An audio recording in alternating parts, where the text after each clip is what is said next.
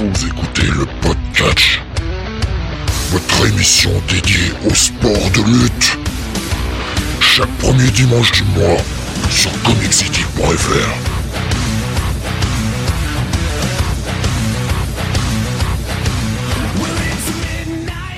Bonsoir à tous et bienvenue sur le 145e numéro du podcast. Nous sommes aujourd'hui le mardi 11 octobre 2023. Et avec moi ce soir pour vous parler des derniers shows, des derniers pay-per-view, le meilleur, le plus luisant, car il suit avant chaque émission. Don Jonathan. Salut à tous et surtout n'écoutez pas ce dingo. Non, je ne suis pas lui. voilà, merci. Je, ne mets pas d'huile hein, sur le corps. Le fameux baby oil. J'ai des petites rougeurs là. Il faut que je, il va falloir que je mette un petit gel, tu sais, pour euh, pour gérer mes rougeurs là, un peu surgées sur le sur le corps là. Il faut que j'y pense. Mais c'est pour que quand on te fait du grappling, tu glisses, tu vois, t'évites les prises de soumission. J'avoue que s'il y avait un heal, tu vois, en mode gros troll, qui euh, décidait, tu sais, d'affronter Danielson comme ça, tu sais, euh, et euh, qui se mettrait de l'huile partout pour pour le sortir de ses prises, j'avoue, ça me ferait rire. le mec qui glisse, tu sais, en slip, hop. Le mec qui ça, ça me ferait bien marrer. Le, le, mec qui pour s'échapper fait du ventre glisse, tu sais. Ah bah non, du coup ça marche pas, la rampe est en descente, putain, fait chier. ça dépend si c'est un false count anywhere. oui, oui, oui. Euh, le programme de ce soir, eh bien deux pay-per-view, euh, puisqu'on a eu euh, un double week-end assez chargé d'un côté de du côté de la AEW et c'est ce par quoi nous commencerons d'ici quelques instants. Le premier Wrestle Dream, qui est nouveau pay-per-view amené à se à se répéter chaque année, on en parlera dans quelques minutes. Et puis datant de samedi dernier, le Fastlane du côté de la WWE. Fastlane vers quoi? On ne sait pas. Mais Fastlane. Bon. Bah ouais, ouais, ouais. Fastlane vers Crown hein, visiblement. la, la, ligne droite vers l'Arabie Saoudite. Je, je ne comprends pas. Euh, parce que Fastlane, c'était avant WrestleMania. C'est la dernière euh, ligne droite avant WrestleMania. Bon, ils l'ont décalé là parce que ce bordel était à, Indianapolis. Je pense que c'est vraiment juste pour ça, en fait. Mais c'est vraiment une idée de merde. Franchement. j'aimerais dire, j'aimerais dire que c'est ça, j'en suis même pas sûr, hein. Parce que bon, euh, ils ont je pense que pas dire. Ils savaient que c'était Indianapolis, donc euh, bah, pour ceux qui connaissent pas évidemment, hein, grande ville euh, de, de, de circuits de, de Formule 1, d'IndyCar, etc. Donc ville de la vitesse je, je vois que, enfin, je vois que ça comme explication.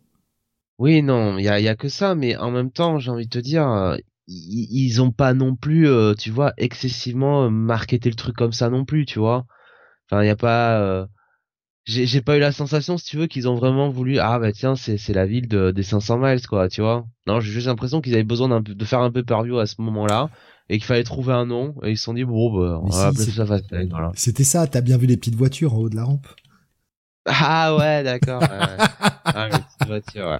Mais j'aime bien que le reste de la carte, enfin la carte du show, euh, était en adéquation avec la thématique du, la thématique, euh, la thématique du pay-per-view quoi. Hein, tu vois, on a eu des, euh, les matchs les plus dragging possibles. ouais, ouais, C'est surtout qu'on on, on, est resté au stand bien longtemps. Hein. Je peux te dire là le là la pompe euh, la pompe à essence elle est restée fixée un bon moment quoi. Hein. Ah ils ont eu du mal à dévisser les roues je pense. Euh. Ça a pas fait.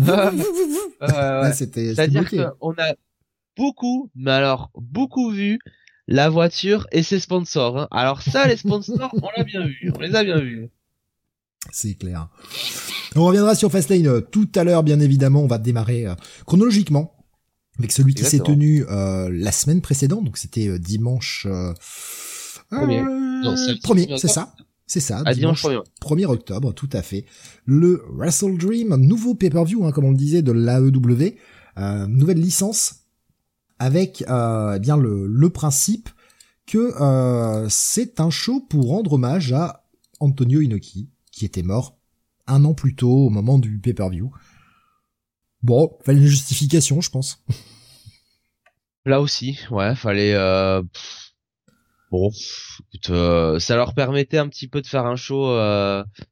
un show à Seattle qui reste quand même une, ville malgré tout qui a une bah, certaine diaspora de la communauté japonaise, hein, on le sait de ce côté-là. Bon, euh, ça permettait aussi de, de, ramener quelques stars de la NJPW, voilà, ça fait pas de mal. Ouais, il n'y en a pas eu euh, des masses non plus. Hein. Il y en a pas eu des masses non plus, ouais, ouais, ouais. J'ai l'impression, si tu veux, que c'était un peu aussi, bon, une tentative, enfin une tentative. C'était un moyen aussi de préparer les gens à ce que sera l'année 2024 avec supposément un peu par view par mois. Donc ouais, ça, par contre, c'est un vrai problème. Ils ont le roster pour on est d'accord. Est-ce qu'il va pas y... alors ou alors moi je veux bien qu'ils fassent des pay-per-view tous les mois, mais par contre ils arrêtent leur conneries, ils arrêtent de faire des pay-per-view de 4 heures. Ce sera pas tenable. Voilà, d'accord. Ça, exactement. C'est-à-dire, euh, tu peux un peu euh, moduler un peu les choses de telle façon à ce côté, en gros, euh, allez, une moitié de roster qui fasse un peu par view, et puis l'autre moitié qui fasse celui d'après, quoi. Tu vois, un peu comme ça, quoi. Ouais, mais enfin euh, l'époque, l'époque des pay-per-view SmackDown et euh, Raw, c'était pas forcément joyeux. Hein. Non, non, oui, je sais bien, mais euh... comment dire? Je sais plus ce que je veux dire. Oui, non, pour pour pour le, total. En fait, sur sur les nombres d'heures, en fait, ce qui, enfin sur le la longueur du show, en fait, ce qu'il devrait faire, il devrait garder, si tu veux, les le Big Four, voilà, euh, et Forbidden Door, donc on va le dire le, le Big Five. Allez, rajoutons en ligne si si on veut ces six gros shows là, bon, ils veulent faire 4 heures, ils font 4 heures. Les six autres shows qu'ils voudraient faire à côté, ils font pas plus de 3 heures. Voilà. Tu vois? C'est ça. C'est ça. Parce que, au-delà de l'épuisement même de tes, de tes fans, et on est bien d'accord, tu donnes une grosse fête à ceux qui sont sur place. Tu donnes beaucoup de, bah, beaucoup de matière à ceux qui achètent le pay-per-view. On est d'accord. Tu leur en donnes pour leur argent. Maintenant, va y avoir un essoufflement. Et au-delà de ça, il va y avoir un essoufflement pour leur roster. Parce que en pay-per-view, ça pour ça, la EW, ah, il y a quelques matchs, on, est d'accord, il y a quelques matchs qui pourraient être sur la carte d'un weekly. Mais dans l'ensemble, les matchs de pay-per-view à la EW, les mecs se sortent les doigts et nous font vraiment un énorme match. Mais à faire un par mois, tu vas les flinguer, tes mecs. Il y a déjà énormément de blessures en ce moment à la EW. Ils vont finir par les flinguer. Je, je sais pas si c'est une bonne idée. Bon. C'est la direction qu'ils ont choisie. De toute façon, on n'a pas le choix. Mais, mais ouais, pour moi, je pense que c'est une connerie. Parce qu'en plus, il va falloir écrire. Hein. Il va vraiment falloir écrire. Et jusqu'à présent, leur, écriture est bonne. Il va quand même falloir écrire pour arriver à nous sortir un pay-per-view par mois. Si, enfin, encore une fois, s'il reste à 4 heures. En partant du principe qu'il reste à 4 heures sur les shows.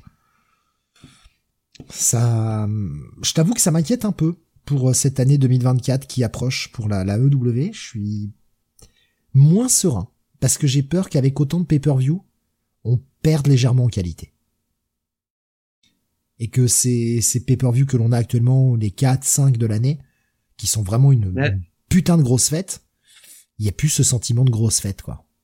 Moi, je suis pas, euh, je suis pas tant inquiet par la, la qualité parce qu'en fait, si tu veux, ce qu'il faut voir, c'est qu'à l'intérieur de leur euh, voilà, avant quand ils avaient leur 4 pay-per-view, en gros, t'avais une période de 3 mois où euh, bon, t'avais quand même des gros programmes hein, et euh, t'avais toujours des gros matchs. Euh, bon, ben voilà, quand il y a eu la feud par exemple entre Hangman et, Moxley, je veux dire la première chose qui me vient en tête, le premier match entre les deux, bah c'était sur euh, sur un Dynamite. Là, si tu rajoutes un pay-per-view, probablement que ce premier match, bah il serait pas sur un Dynamite, il serait sur sur sur un pay-per-view. Donc euh, ils ont les moyens en fait. de toute façon, ils, fonctionnent comme ça. Enfin, il y a des Dynamite qui ressemblent en fait, qui ont des cartes de pay-per-view quoi, à peu près euh, chaque mois ou chaque trois, deux, trois semaines. Donc euh, ce serait finalement, voilà, tu, finalement tu, tu transférerais là-dedans sur, sur, le pay-per-view. Par contre, moi, ce qui, ce qui m'inquiéterait plus en fait, c'est pas tant la, la qualité des pay-per-view en eux-mêmes, euh, que euh, très sincèrement l'écriture. Ouais. Euh, est-ce que tu vois au niveau de l'écriture, tu risques pas d'être obligé un peu de spammer des matchs, de du coup, de te retrouver un peu dans le cercle vicieux de, de la WWE qui spamme des matchs, qui fait sur deux trois pay de suite le même match. Ouais, moi c'est plus ça qui, qui, qui me gêne quoi. le fait que du coup avec euh, des un peu par vue par mois, ben euh, il se il comment dire, il, risque de perdre, de, enfin, le produit risque de perdre de la fraîcheur. Oui. Et puis, je vais rajouter encore un truc parce que ce n'est jamais fini avec la EW quand on parle de nombre de pay-per-view. C'est qu'on sait que la, la EW est connue pour ses shows spéciaux et ils en font un paquet par an. On a notamment l'été le Blood and Guts, on a le, le Fighter Fest, on a enfin on a le Winter is Coming euh, en décembre, on a plein de shows spéciaux comme ça. Quid de ces ou Battle of the Bells aussi. Quid de ces shows spéciaux? On garde en plus ces shows spéciaux qui ont des airs de mini pay-per-view gratuits. On les garde en plus des pay-per-view. Et quid des pay-per-view ROH Tu les places où? Parce que oui, c'est une autre Fed, on est d'accord, mais c'est comme géré par Tony Khan et on a des membres de l'AEW qui ont des ceintures de la ROH, qui vont devoir les défendre. Est-ce que tu vas pas flinguer tes mecs à force? C'est casse-gueule. Franchement, c'est hyper casse-gueule. Et puis, on a aussi ce problème, et on l'a dit, hein, All In All Out, qui reste à une semaine d'écart, donc ça nous fait deux pay-per-view. J'ai peur d'un surbooking, en fait. Euh, vraiment d'un gros surbooking dans tous les sens. Et que, oui, il y a une, une petite baisse en qualité faudrait pas que ça devienne la, WWE bis, quoi. Jusqu'à présent, ils nous ont montré qu'on peut leur faire confiance. Mais je, ouais, je reste un peu sur mes gardes concernant cette, cette année 2024. Même si finalement, ils ont pas encore annoncé grand chose. Parce que oui, ils ont annoncé, il y avait cette rumeur. Oui. Il y a cette rumeur. Maintenant, il y a rien eu d'officialisé. Mais elle reste assez tenace, ah, voilà. Il y a... En admettant que ceci n'était qu'une rumeur absolument infondée, même si bon, les sources ont l'air d'être quand même assez, euh, assez vénères. On a quand même une fin d'année à la AEW qui est sur les chapeaux de roue. La deuxième partie de l'année, ça ne s'arrête jamais. On va enchaîner le Forbidden Door avec les shows de l'été, hein, les shows spéciaux dont on parlait précédemment. On a derrière euh, le Double or Nothing, on a le All In, le All Out, là le Full Gear, maintenant Wrestle Dream qui s'ajoute. On aura les shows à la fin d'année. Il y a le Battle of the Bells. Il y aura les shows de fin d'année avec, euh, euh, Winter is Coming. Enfin, on va avoir une, deuxième partie d'année beaucoup trop chargée en comparaison de la première partie d'année. C'est un risque hein, quand même. Je sais pas comment ils vont équilibrer ça, mais je t'avoue que ouais, c'est une de mes petites inquiétudes pour euh, pour 2024 concernant la EW. On verra, on verra ce que ça va donner. Bon, c'était une news à laquelle il fallait fallait qu'on parle parce bah, Wrestle Dream, c'est justement euh, le premier de, de, de ce, on va dire de cette nouvelle ère entre guillemets quoi. Et est-ce qu'elle est pas là cette nouvelle ère que nous annonçait Tony Khan? Parce que il y avait ce truc hein, qui nous dit que ça va lancer une nouvelle ère. Moi j'ai rien vu. Hein. j'ai rien vu à la fin du show qui me montrait que c'était nouvelle ère, hormis euh, ce côté euh, plus de pay-per-view. Alors à moins que j'ai raté quelque chose, Jonathan, vu que j'ai raté un élément. Ouais, non, je, je, suis un peu comme toi. Hein. C'était une drôle de, une drôle de déclaration, ouais. Surtout qu'en plus. Est-ce que c'était c'était sans doute un moyen de dire que euh, Adam Copeland est arrivé euh, sans le dire, mais bon, ouais, c'était un peu. Euh, ouais, enfin, juste l'arrivée. Excuse-moi, hein, mais l'arrivée de. Moi, je vais encore l'appeler Edge, juste là pour pour la blague, mais l'arrivée de Edge, une nouvelle ère. ouais, c'est un peu un peu chiche quand même, hein, entre nous. Et j'aime bien, j'aime beaucoup hein, Edge, hein, y a pas de problème. Hein. Ouais, bon, de là à dire que c'est une nouvelle ère quand le mec se pointe, bon. Ouais, mais c'est c'est le deuxième pay-per-view sans CM Punk. Donc quelque part, c'est. Ah c'est vrai, ah c'est un meilleur argument ça. ça par contre c'est un meilleur argument.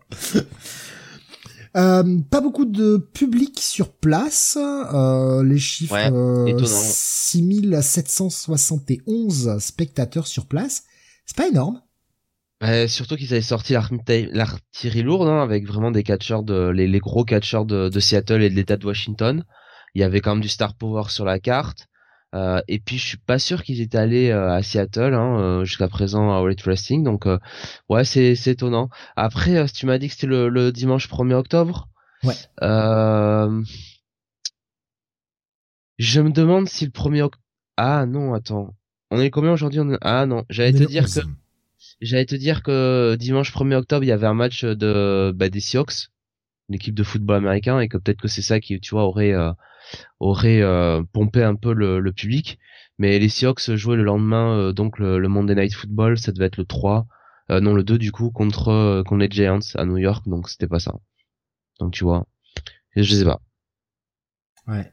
Bon, bah écoute. Bon, ça fait quand même 7000 spectateurs, mais bon, ouais, c'est, c'est pas beaucoup, quoi. Bah, c'est vrai que, alors, c'est un événement à part, on le sait bien, mais quand tu penses à All-In et que tu vois Wrestle Dream, tu fais ouais, ah ah bah, c'est tout. Ouais, ouais, ouais, ouais. C'est, toujours, toujours le même problème. Mm.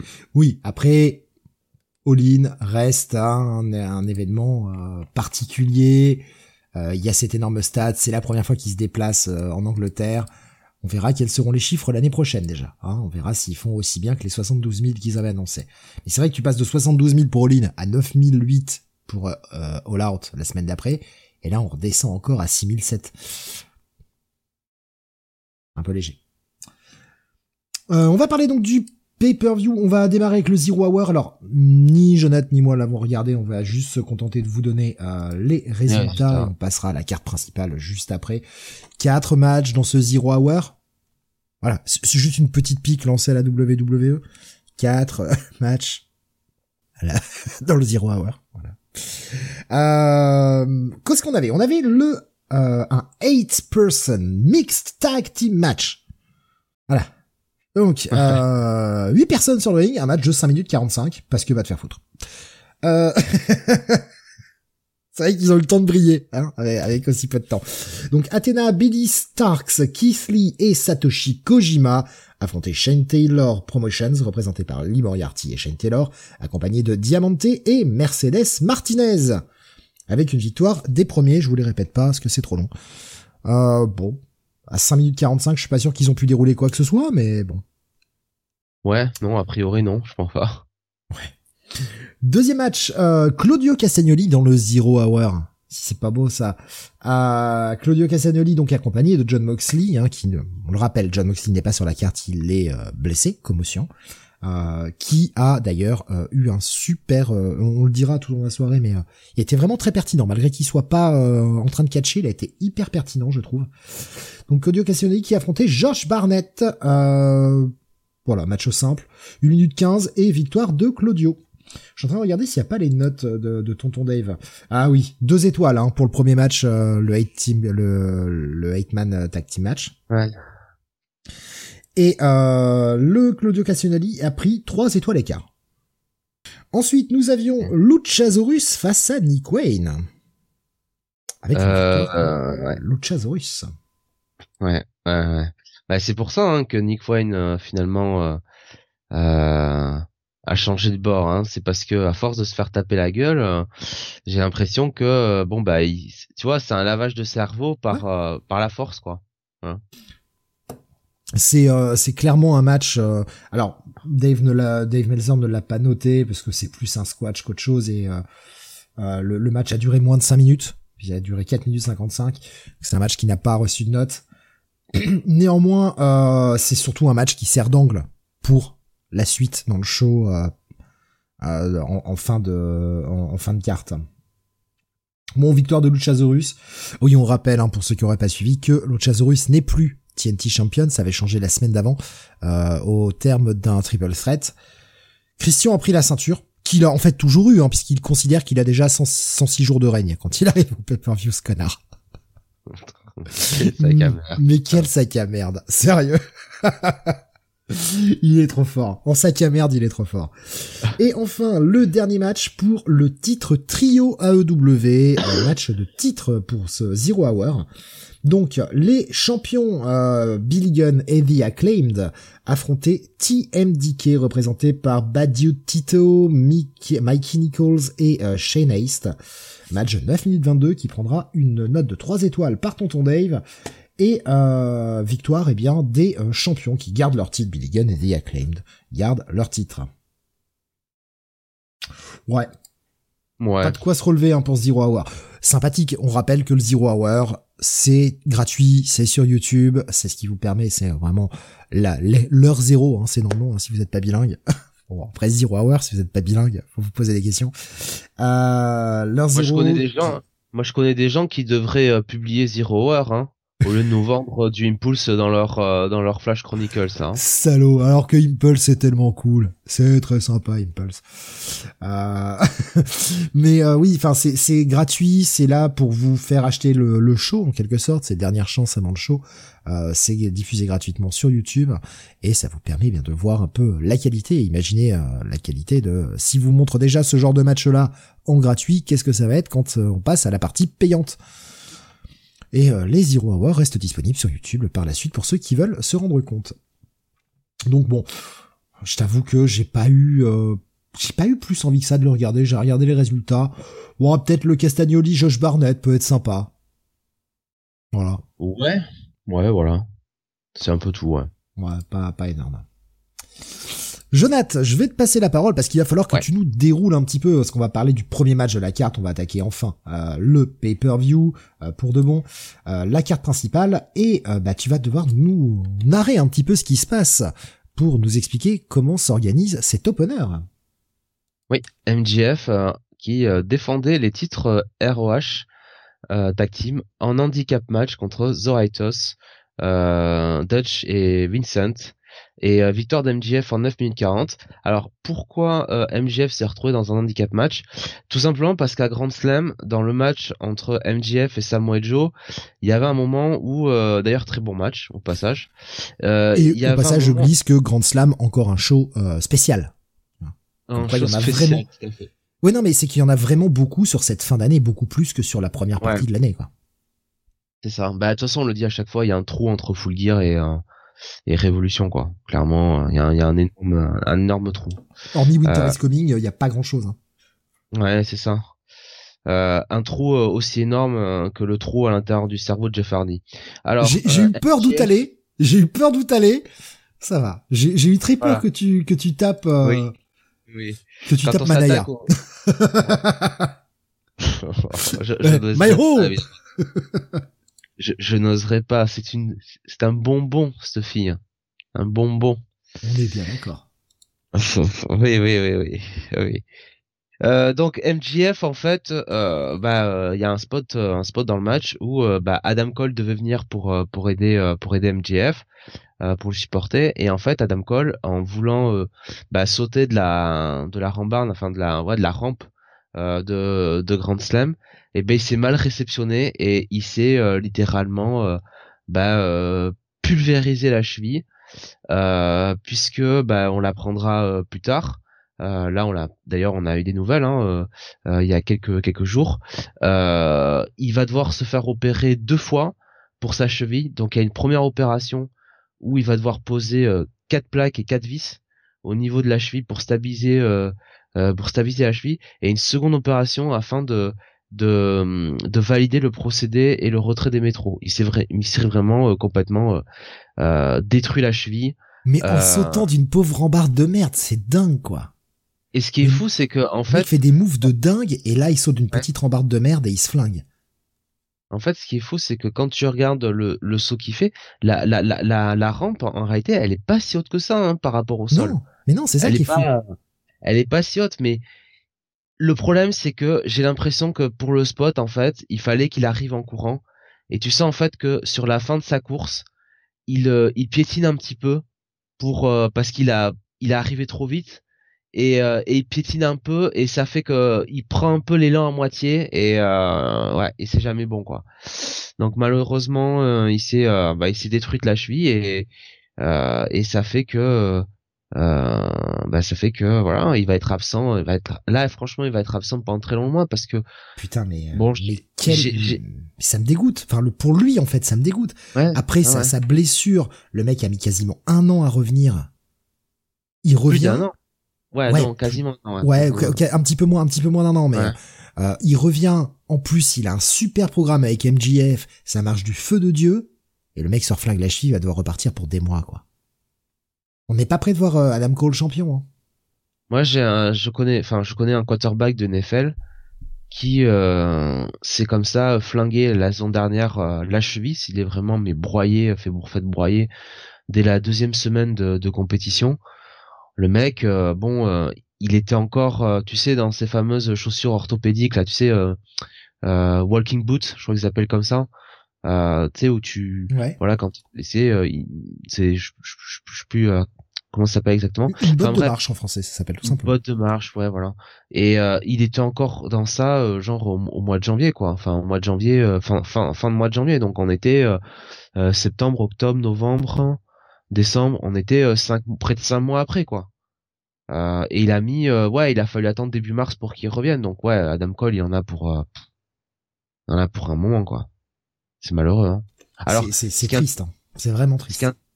Ce qui est, intéressant, c'est qu'il le garde euh, à l'écran via euh, toute la storyline avec euh, Roderick Strong, tu sais, qui a la nuque entre guillemets brisée.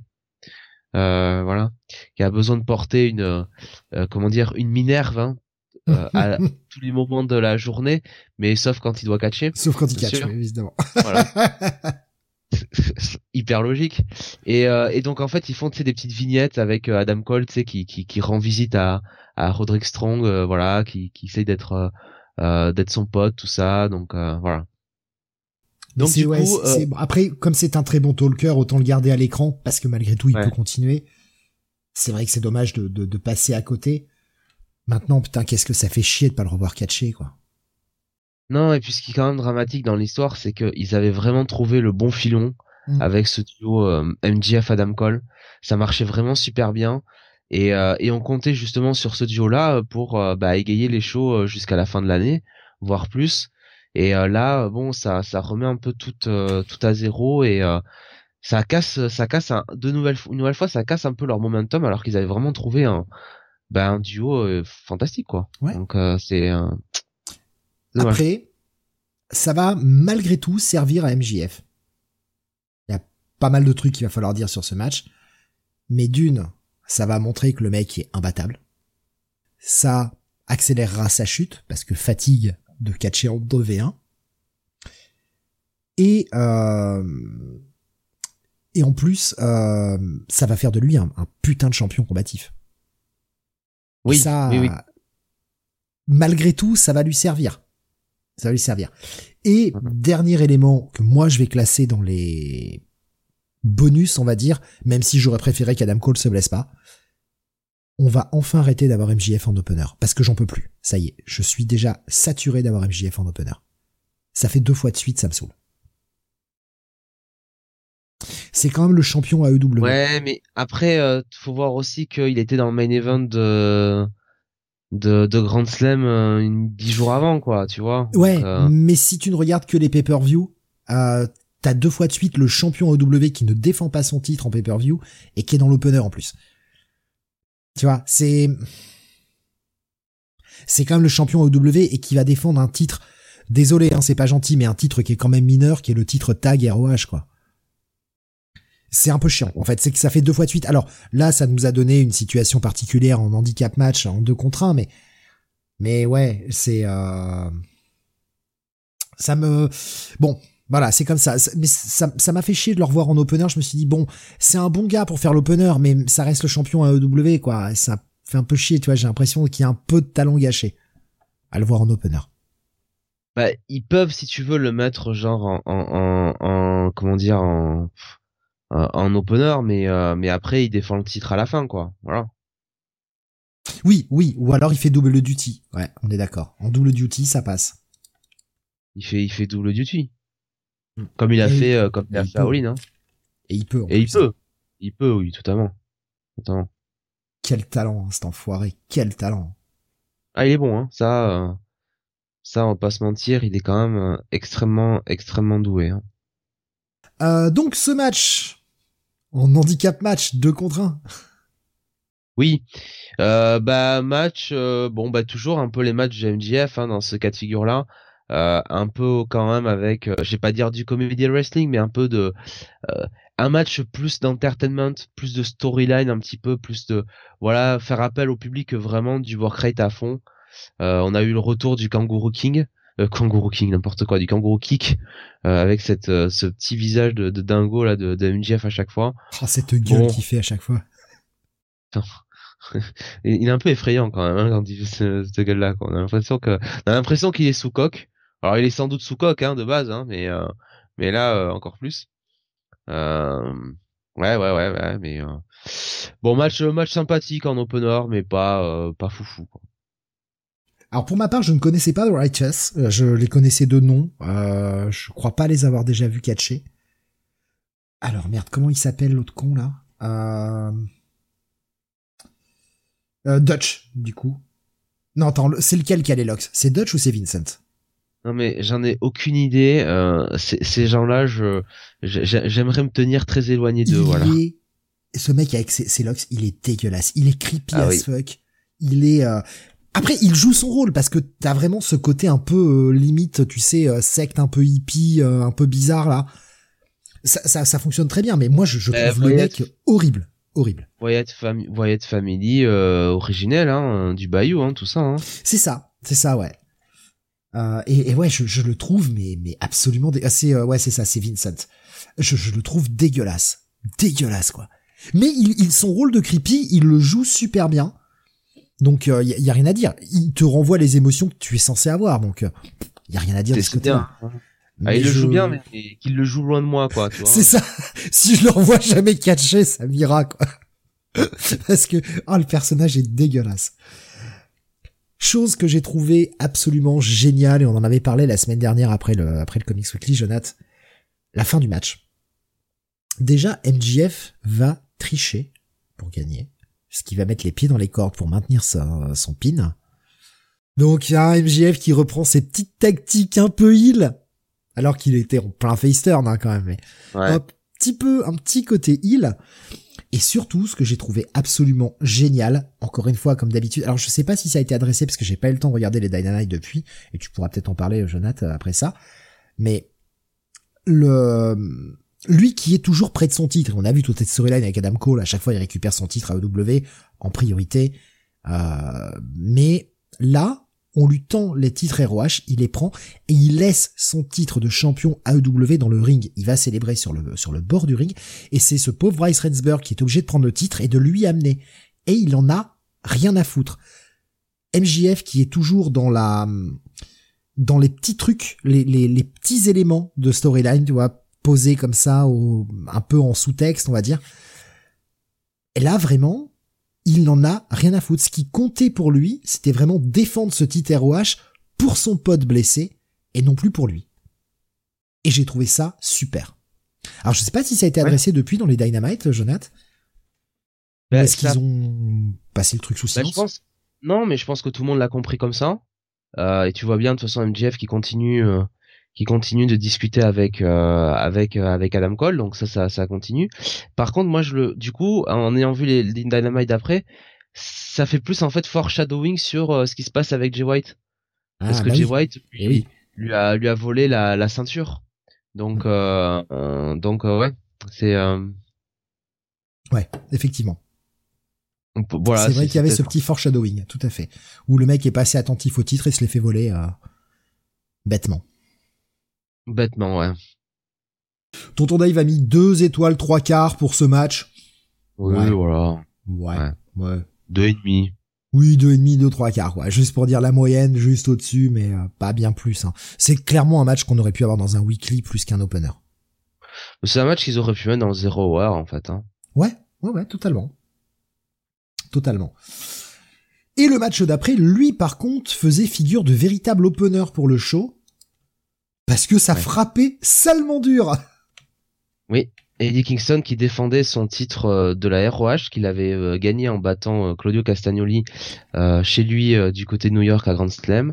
Et, et donc il défendait son titre contre Katsuyori Shibata. Voilà le titre ROH et victoire d'Eddie Kingston qui a conservé son titre en 11 minutes.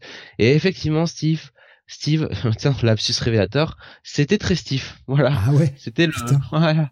Ouais Kingston qui se tape son délire hein, comme d'habitude, hein, euh, qui, qui, qui va aller euh, catcher avec une de ses euh, de ses idoles et qui catch avec face à Shibata. Mais les mecs se sont donnés. Hein. Moi, de toute façon, vous le savez, hein, j'aime beaucoup j'aime beaucoup Shibata. il apporte toujours un, un, catch différent et moi, ça marche toujours avec moi. Et comme Eddie Kingston a quand même bon, alors il a ses, ses côtés, il a ses défauts voilà Eddie Kingston mais il a une grande qualité c'est qu'on sent que le mec est, très respectueux de de tout ce catch strong style japonais Et, euh, et à chaque fois, il, quand il est dans ce genre d'affrontement, il se met en quatre pour euh, pour que ça fasse bien. Et euh, ouais, c'était euh, c'était très cool quoi. Puis bon, on voit la poignée de main à la fin. Le mec est le mec est vraiment. Il remercie Shibata du match. Enfin, c'est. tu sens que le mec s'est fait son kiff et remercie son idole quoi. Tant pis pour le kayfabe, j'en ai rien à foutre.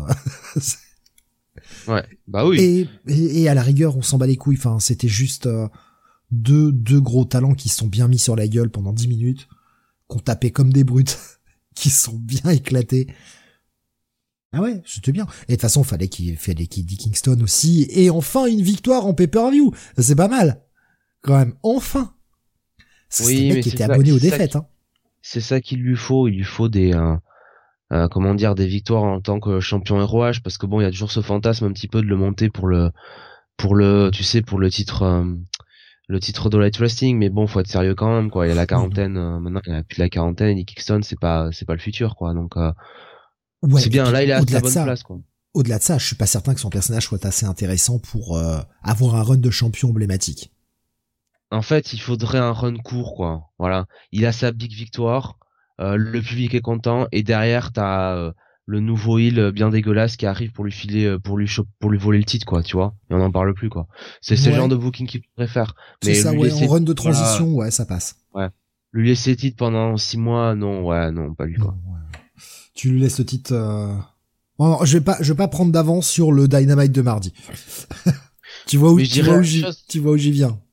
Je dirais la même chose de Claudio Castagnoli hein parce que dans, dans un registre différent, différent, Castagnoli il a pas le personnage pour tenir euh, pour tenir un show, pour porter un show quoi. Donc Casta, euh, tu lui mets tu lui mets le titre euh, inter international.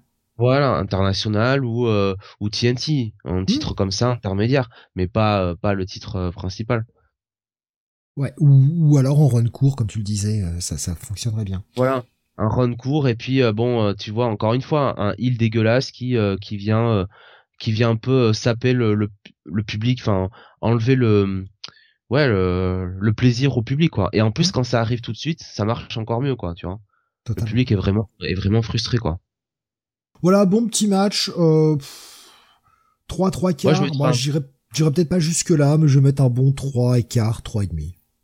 Moi je dis moi j'allais dire 3 et demi. Honnêtement euh. Ça va, on a, on a, à peu près les mêmes les mêmes notations. C'est souvent hein, d'ailleurs sous la EW qu'on a les mêmes notations. Mais même tu c'est rare hein, qu'on ait. Mais tu vois même Dave Melzer, hein, enfin je veux dire il est pas il est pas très très haut non plus hein, par rapport à ça. Enfin tu vois il est à 3 3 quarts, hein, c'est pas non plus. Euh... Il dit c'est ce qu'il dit souvent. Hein, de toute façon si on est en désaccord sur euh, euh, un demi, euh, enfin comment dire un quart de un quart d'étoile finalement bon on n'est pas on n'est pas si en désaccord que ça quoi donc. Euh. Oui. oui. Bon des fois ça va au-delà de 5 On y viendra tout à l'heure. Ouais mais des fois ça le mérite aussi. Oui, bah on y viendra tout à l'heure. c'est clair, on y viendra tout à l'heure. Non, pas si longtemps que ça. Le match suivant, eh ben ils ont mis le match féminin tout de suite sur la carte. Je, le seul match féminin de, cette soirée. Ouais. Chris Statlander qui défendait son titre TBS face à Julia Hart. Ouais, victoire de, Chris Statlander, euh, donc qui a conservé son titre TBS en 9 minutes dans un match euh, correct. Voilà. Ouais. bah sûrement le meilleur match de Julia Hart. Ouais, ouais, ouais, ouais, ouais. Elle est pas, elle est pas, elle est pas incroyable. Hein. On va pas se mentir. Euh... Bon. Jusqu'à présent, c'est le meilleur match de sa carrière. Mais bon, parce qu'elle est portée par une très bonne Krista Lander qui, qui sait toujours Après... à faire des super matchs. Quoi. Après, si, si je dois, enfin, je suis pas, euh, franchement, pour moi, Julia Hart, c'est de la mid card at best. Hein, voilà. Oh oui. Mais, mais, euh, mais je dois dire quand même que euh, j'ai trouvé qu'elle a fait quand même des progrès, hein, qu'elle euh, qu'elle fait des efforts. Euh, oui. voilà, au moins je, au moins je peux lui rendre ça. Après. Ah ben oui, je, je suis d'accord. Après c'est vrai que bon malheureusement. Tout, comme et, je dis ça sans troller hein, vraiment, mais tout comme une Alexa Bliss a su faire des progrès, etc. Voilà, ouais, elle, elle, fait des progrès. Est-ce qu'elle est arrivée à son plafond? Je suis pas certain. Je pense qu'elle peut encore progresser. Elle est jeune, mais oui, ce sera jamais une championne du monde.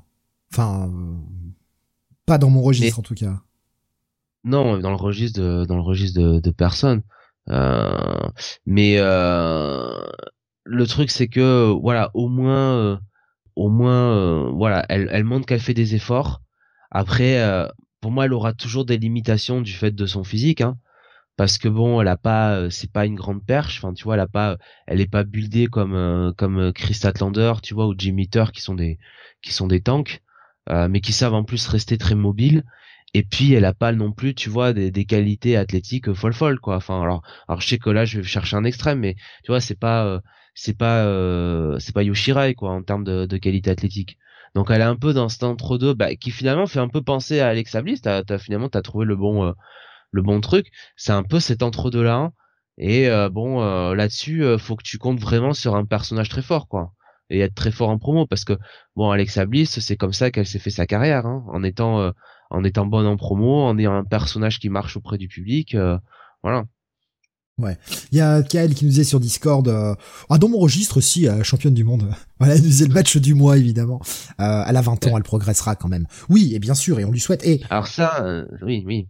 Et, et d'ailleurs, enfin, notons que malgré tout, on a beau dire ce qu'on veut, et des des catcheuses qui n'ont pas forcément un très grand talent et qui, c'est un peu méchant ce que je vais dire, mais elle est aussi là par son physique. Elle a une bonne condition physique, certes, mais elle est aussi là par sa plastique avantageuse du côté de la EW, on sent qu'il y a quand même un véritable entraînement et on cherche à faire progresser euh, les stars. J'ai l'impression, en tout cas, ça a été le cas pendant une période à la WWE, c'était pas forcément le cas. Euh, là, on a quand même des des, bah, des filles qu'on essaye d'entraîner et qui, on le voit, font des progrès, se démerdent de, mieux en mieux. Tout le monde ne va pas être champion. De toute façon, tout le monde n'aura pas la condition physique pour être champion. On n'aura pas un personnage assez intéressant pour être champion. Je pense que c'est le cas de Julia Hart. Je pense que c'est aussi le cas, malheureusement, à mon goût en tout cas pour Sky Blue. Pitié, arrêtez ça. ne la bouchez pas plus haut, ça, vaut pas le coup. Mais au moins ils les font travailler et on voit leur progrès. De semaine en semaine, de mois en mois, on voit leur progrès. Donc on les sent volontaires aussi et ça te donne, même si tu vois, moi quand j'ai vu ce match sur la carte, Christa Lander, Julia Hart, putain qu'est-ce que j'en avais rien à foutre.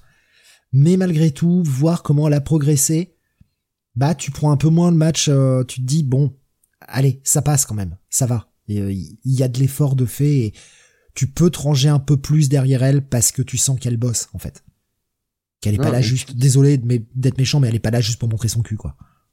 Non, mais puis euh, pour rejoindre ce que dit Kael, c'est vrai qu'elle n'a que 20 ans. 20 ans, c'est quand même extrêmement jeune, hein.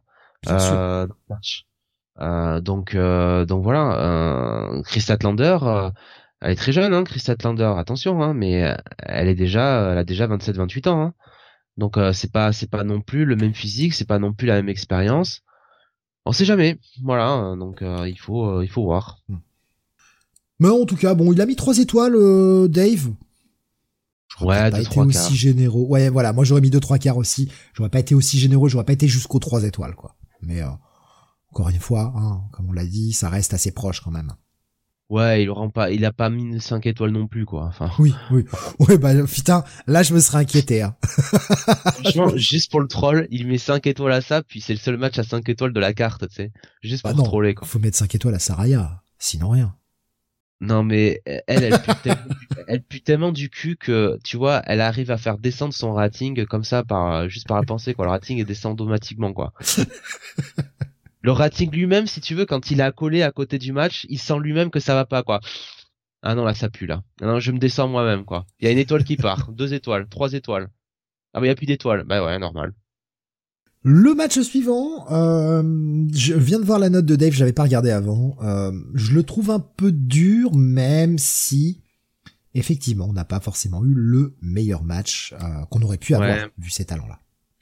Bah déjà on va on va bah tiens euh, on va éviter de le taxer de pro Young Bucks du coup oui. puisque c'était le match euh, pour euh, bah, avoir euh, une opportunité pour le titre tag team de Light Wrestling. Donc les Young Bucks qui a affronté les Lucha Bros les Guns et Orange Cassidy et Hook et victoire en 12 minutes 40 des Bucks. Bah moi j'ai trouvé que c'était un bon match quand même. Moi j'ai pas j'ai trouvé que c'était ah, très, très très je suis d'accord. C'était hyper, euh, enfin, c'était hyper ah Ça, ça bougeait dans tous les sens. Mais c'est vrai que vu les talents sur le ring, ça pouvait, ça aurait pu être mieux. Maintenant, on est un match sur milieu de carte. Les mecs peuvent pas voler le jeu. voilà. Non, mais c'était 12 minutes 40, ça faisait le, ça faisait le taf, c'était, il y avait pas de botch, c'était très correct, c'était très dynamique. Chacun s'est mis en avant. Euh, et au bout d'un moment, voilà, il fallait pas non plus faire de l'ombre à euh, ce qui euh, ce qui arrivait derrière, quoi. Voilà. Exactement. on est, tu le disais, Steve, voilà, on est quand tu parlais des shows de 4 heures. Là, on était sur un show de 4 heures. Bon, voilà. 12 minutes 40, c'est bien. Voilà. Par contre, surpris un peu par le résultat. Je m'attendais pas à ce que les Bucks gagnent. Je pensais que ça irait plus à Orange Cassidy et Hook. Ou plutôt, quand j'ai vu les Bucks gagner, je me suis dit bon, a priori, il y a un match plus tard dans la carte. il y a le match tag. voilà. Et moi aussi, je me suis dit ah bah ça nous donne une indication sur qui va gagner le match tag. Ouais. C'est ce que je m'étais dit eh aussi. On y revient tout à l'heure, évidemment. Euh, ouais, non, franchement, bonne performance. Même les Guns ont été, euh, ont été plutôt bons dans ce match. Et pourtant, je suis pas un gros fan des Guns. Mais, euh, enfin, en tout cas, de ces Guns-là, parce que les Guns ouais. Roses, j'aime bien, mais les Guns, là, moins. Attention, hein, ceux-là aussi, ils t'accueillent dans la jungle. Hein. Mais la jungle de, de Jay White. Hein. Et ils ont été, ils ont été plutôt pas mauvais. Ils ont pas, ils ont pas fait tâche dans le match. Mais en fait, et Hook a catché aussi, notons-le. Par catcher, j'entends, il a pas juste mis des patates. Il s'est sorti les doigts. Il a fait le job. Il a fait ce qu'on attend d'un catcheur, qui est pas juste mettre des coups de poing, parce que sinon, bah, va faire de la boxe, connard. Donc, euh, non, enfin, franchement, c'était cool. 12 minutes 13. Ça a pris 3 3 quarts. Ce qui est, euh, ce qui est une bonne note. Moi, bah, j'ai 4 étoiles. Hein. Ouais, moi, j'aurais été jusqu'à 4 étoiles. Voilà, moi aussi. Je... Putain, on est connectés, Jonathan. On est connectés. ouais. ouais, ouais, ce soir. Eh ouais, ouais. ce sera peut-être pas le cas euh, sur toute la soirée, mais là, en tout cas, euh, c'est le cas. Bah, tu sais quoi? Je pense que si, en fait. je pense que si. On va, on va voir. On va voir. Mais, euh, sur les guns, je reviens à ce que tu disais. Moi, je dois avouer que je trouve que les avoir mis avec Jay White et, et Juice Robinson, c'était une super idée. Au-delà de ce qu'ils font dans le ring, je trouve que ça leur va. ça marche, ça marche super bien. Ils sont parfaits là-dedans.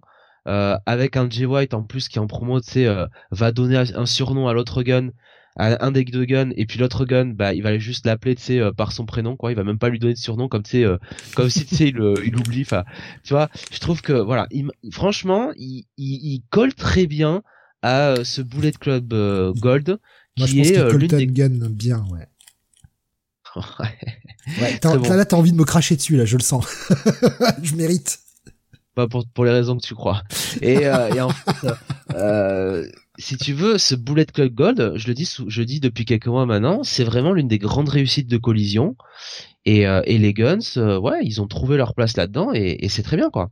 Donc euh, c'est c'est plutôt bien pour eux. Après bon, je vous dis pas que c'est tu vois une équipe du niveau de de OC ah, Open ou de FTR Young Bucks, euh, mais bon, on, on, sait jamais, tu vois. Le, le, le catch tag, bon, je vais pas dire que c'est plus simple le catch tag. Euh, enfin, si, je vais dire le catch tag c'est quand même plus simple que le catch individuel, quoi.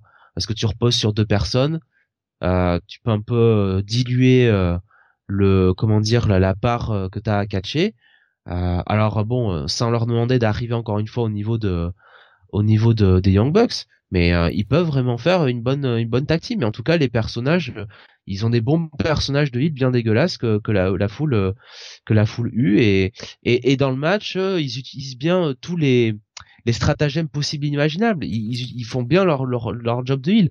Quand t'as l'un des deux guns, c'est qui fait le tomber sur l'autre pour gagner le match, c'est formidable ça. Pour démarrer le, le, match. Ça, ça, ça c'est con. Moi j'ai rigolé quoi. Avec surtout Paul Turner qui les regarde fait, hey, vous me prenez pour un con quand même là ou quoi? Non et puis pareil, avec ce match-là, euh, moi j'ai pas le temps de regarder les Dynamite chaque semaine, malheureusement. J'aimerais, mais j'ai pas assez de temps pour ça. Euh, pour regarder aucun weekly, en fait, malheureusement. Mais en voyant ce match-là, on a eu une période où on avait mis beaucoup le titre trio en avant. Et la division tag avait quand même baissé. C'est très méchant ce que je vais dire, parce que pourtant ils sont méritants les cons. Mais quand on avait mis The Acclaimed en porteur du titre tag, la division tag était quand même pas ouf ouf. Actuellement, c'est la, la division trio qui baisse un peu et qui est champion, c'est The Acclaimed. Les pauvres, ils méritent pas ça, ils sont bons. Je veux dire, ils sont, enfin, vraiment. Et surtout Anthony Bowens, qui est vraiment, vraiment au-dessus, quoi. Mais là, c'est vrai qu'on a une baisse sur la, la fédération, enfin, le, on va dire le côté trio à la EW, et on a un espèce de renouveau du titre tag qui reprend un peu ses lettres de noblesse avec euh, bah, avec des bonnes équipes tag et des matchs hyper intéressants. Enfin, c'était hyper cool. Et on reparlera d'un autre match tag tout à l'heure, qui était très très bon là aussi. C'est ah, c'est vraiment pas de bol pour The Acclaimed. Hein. Quand ils sont champions, l'opposition qu'ils ont, est pas incroyable. Après, euh, bon, euh, certains te diraient, euh, c'est aussi à eux de faire l'opposition. Hein.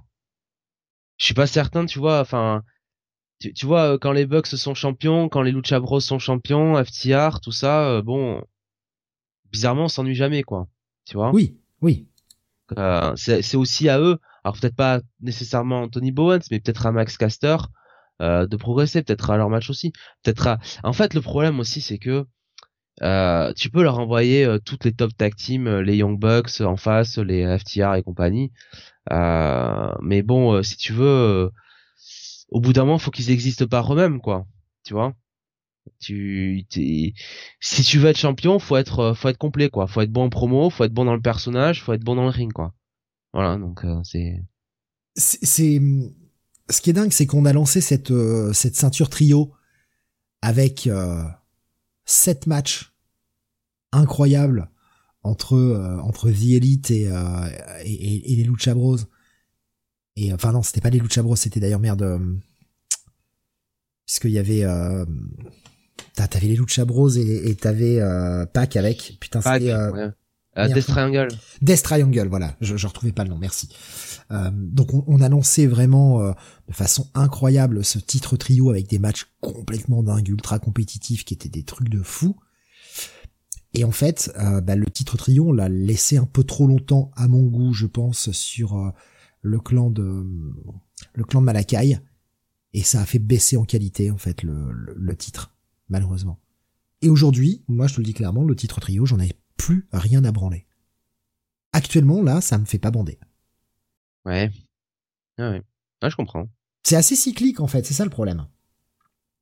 Euh, je, je, vais pas dire que c'est le titre de trop parce que bah évidemment quand on a eu du Death Triangle contre les élites, euh, c'était génial. Mm. Donc c'est pas le titre de trop, mais euh, il faudra arriver à ce que les, les deux feds, euh, enfin en tout cas les, les, les deux parties, la partie tag comme la partie trio, soient soient aussi bonnes l'une que l'autre, ce serait bien. Enfin bon. Euh, continuons avec euh, le match suivant après ce, ce, petit euh, four-way. D'ailleurs, petit truc que je voulais dire aussi, je pense aussi que ils ont pas non plus fait l'énorme match qu'ils auraient pu faire pour ce four-way tag team. Parce que s'ils avaient fait un match aussi complètement complètement ouf, ça aurait écrasé le match féminin qui venait juste avant. Et ça aurait été pas leur rendre service. Donc ouais non, bien dosé, carte bien bien mise en place, bon running sur la carte. J'avais oublié de, de, citer news que j'aurais dû citer avant. Euh, Eddie Kingston a, a re-signé pour euh, pour les quatre prochaines années. Ah ouais, ouais jusqu'en 2027. J'aurais dû le placer euh, juste avant, mais euh, bon voilà, j'y pense là. Mais il, il a tout à fait raison. Il le traite plutôt bien la EW quand même. Il lui laisse faire les matchs qu'il veut. Pas, le mec il a 40, il a 40 ans passé, il connaît le business. Il sait qu'à la WWE, bon, voilà quoi c'est pas le genre de profil qu'ils veulent de toute façon, mais il serait euh, capable de ressusciter le titre 24/7 pour lui filer quoi. Franchement. Il serait capable. Non, je, je, quand même pas, mais bon. tu rigoles, il lui ferait faire des matchs contre Tozawa à main event. Et j'aime beaucoup Tozawa, hein, mais euh, la WWE l'aime pas Tozawa, donc. Euh... Ouais. Non, mais c'est euh, oui, c'est sûr qu'à la WWE, il a aucune chance, le mec entre son physique, euh, son style de catch, etc. Mais zéro chance. Ça, le, mec, euh, le mec ira jobber euh, à faire des des pré-shows de house show. Ce serait ridicule. Le pauvre. Non, il a tout à fait raison. Et l'AEW le, le traite très bien et se sert bien de lui. Ça reste un, ça reste un bon talker aussi. Hein. Euh, le match d'après. Je sais que ça c'était un match que tu attendais beaucoup sur la carte, Jonathan.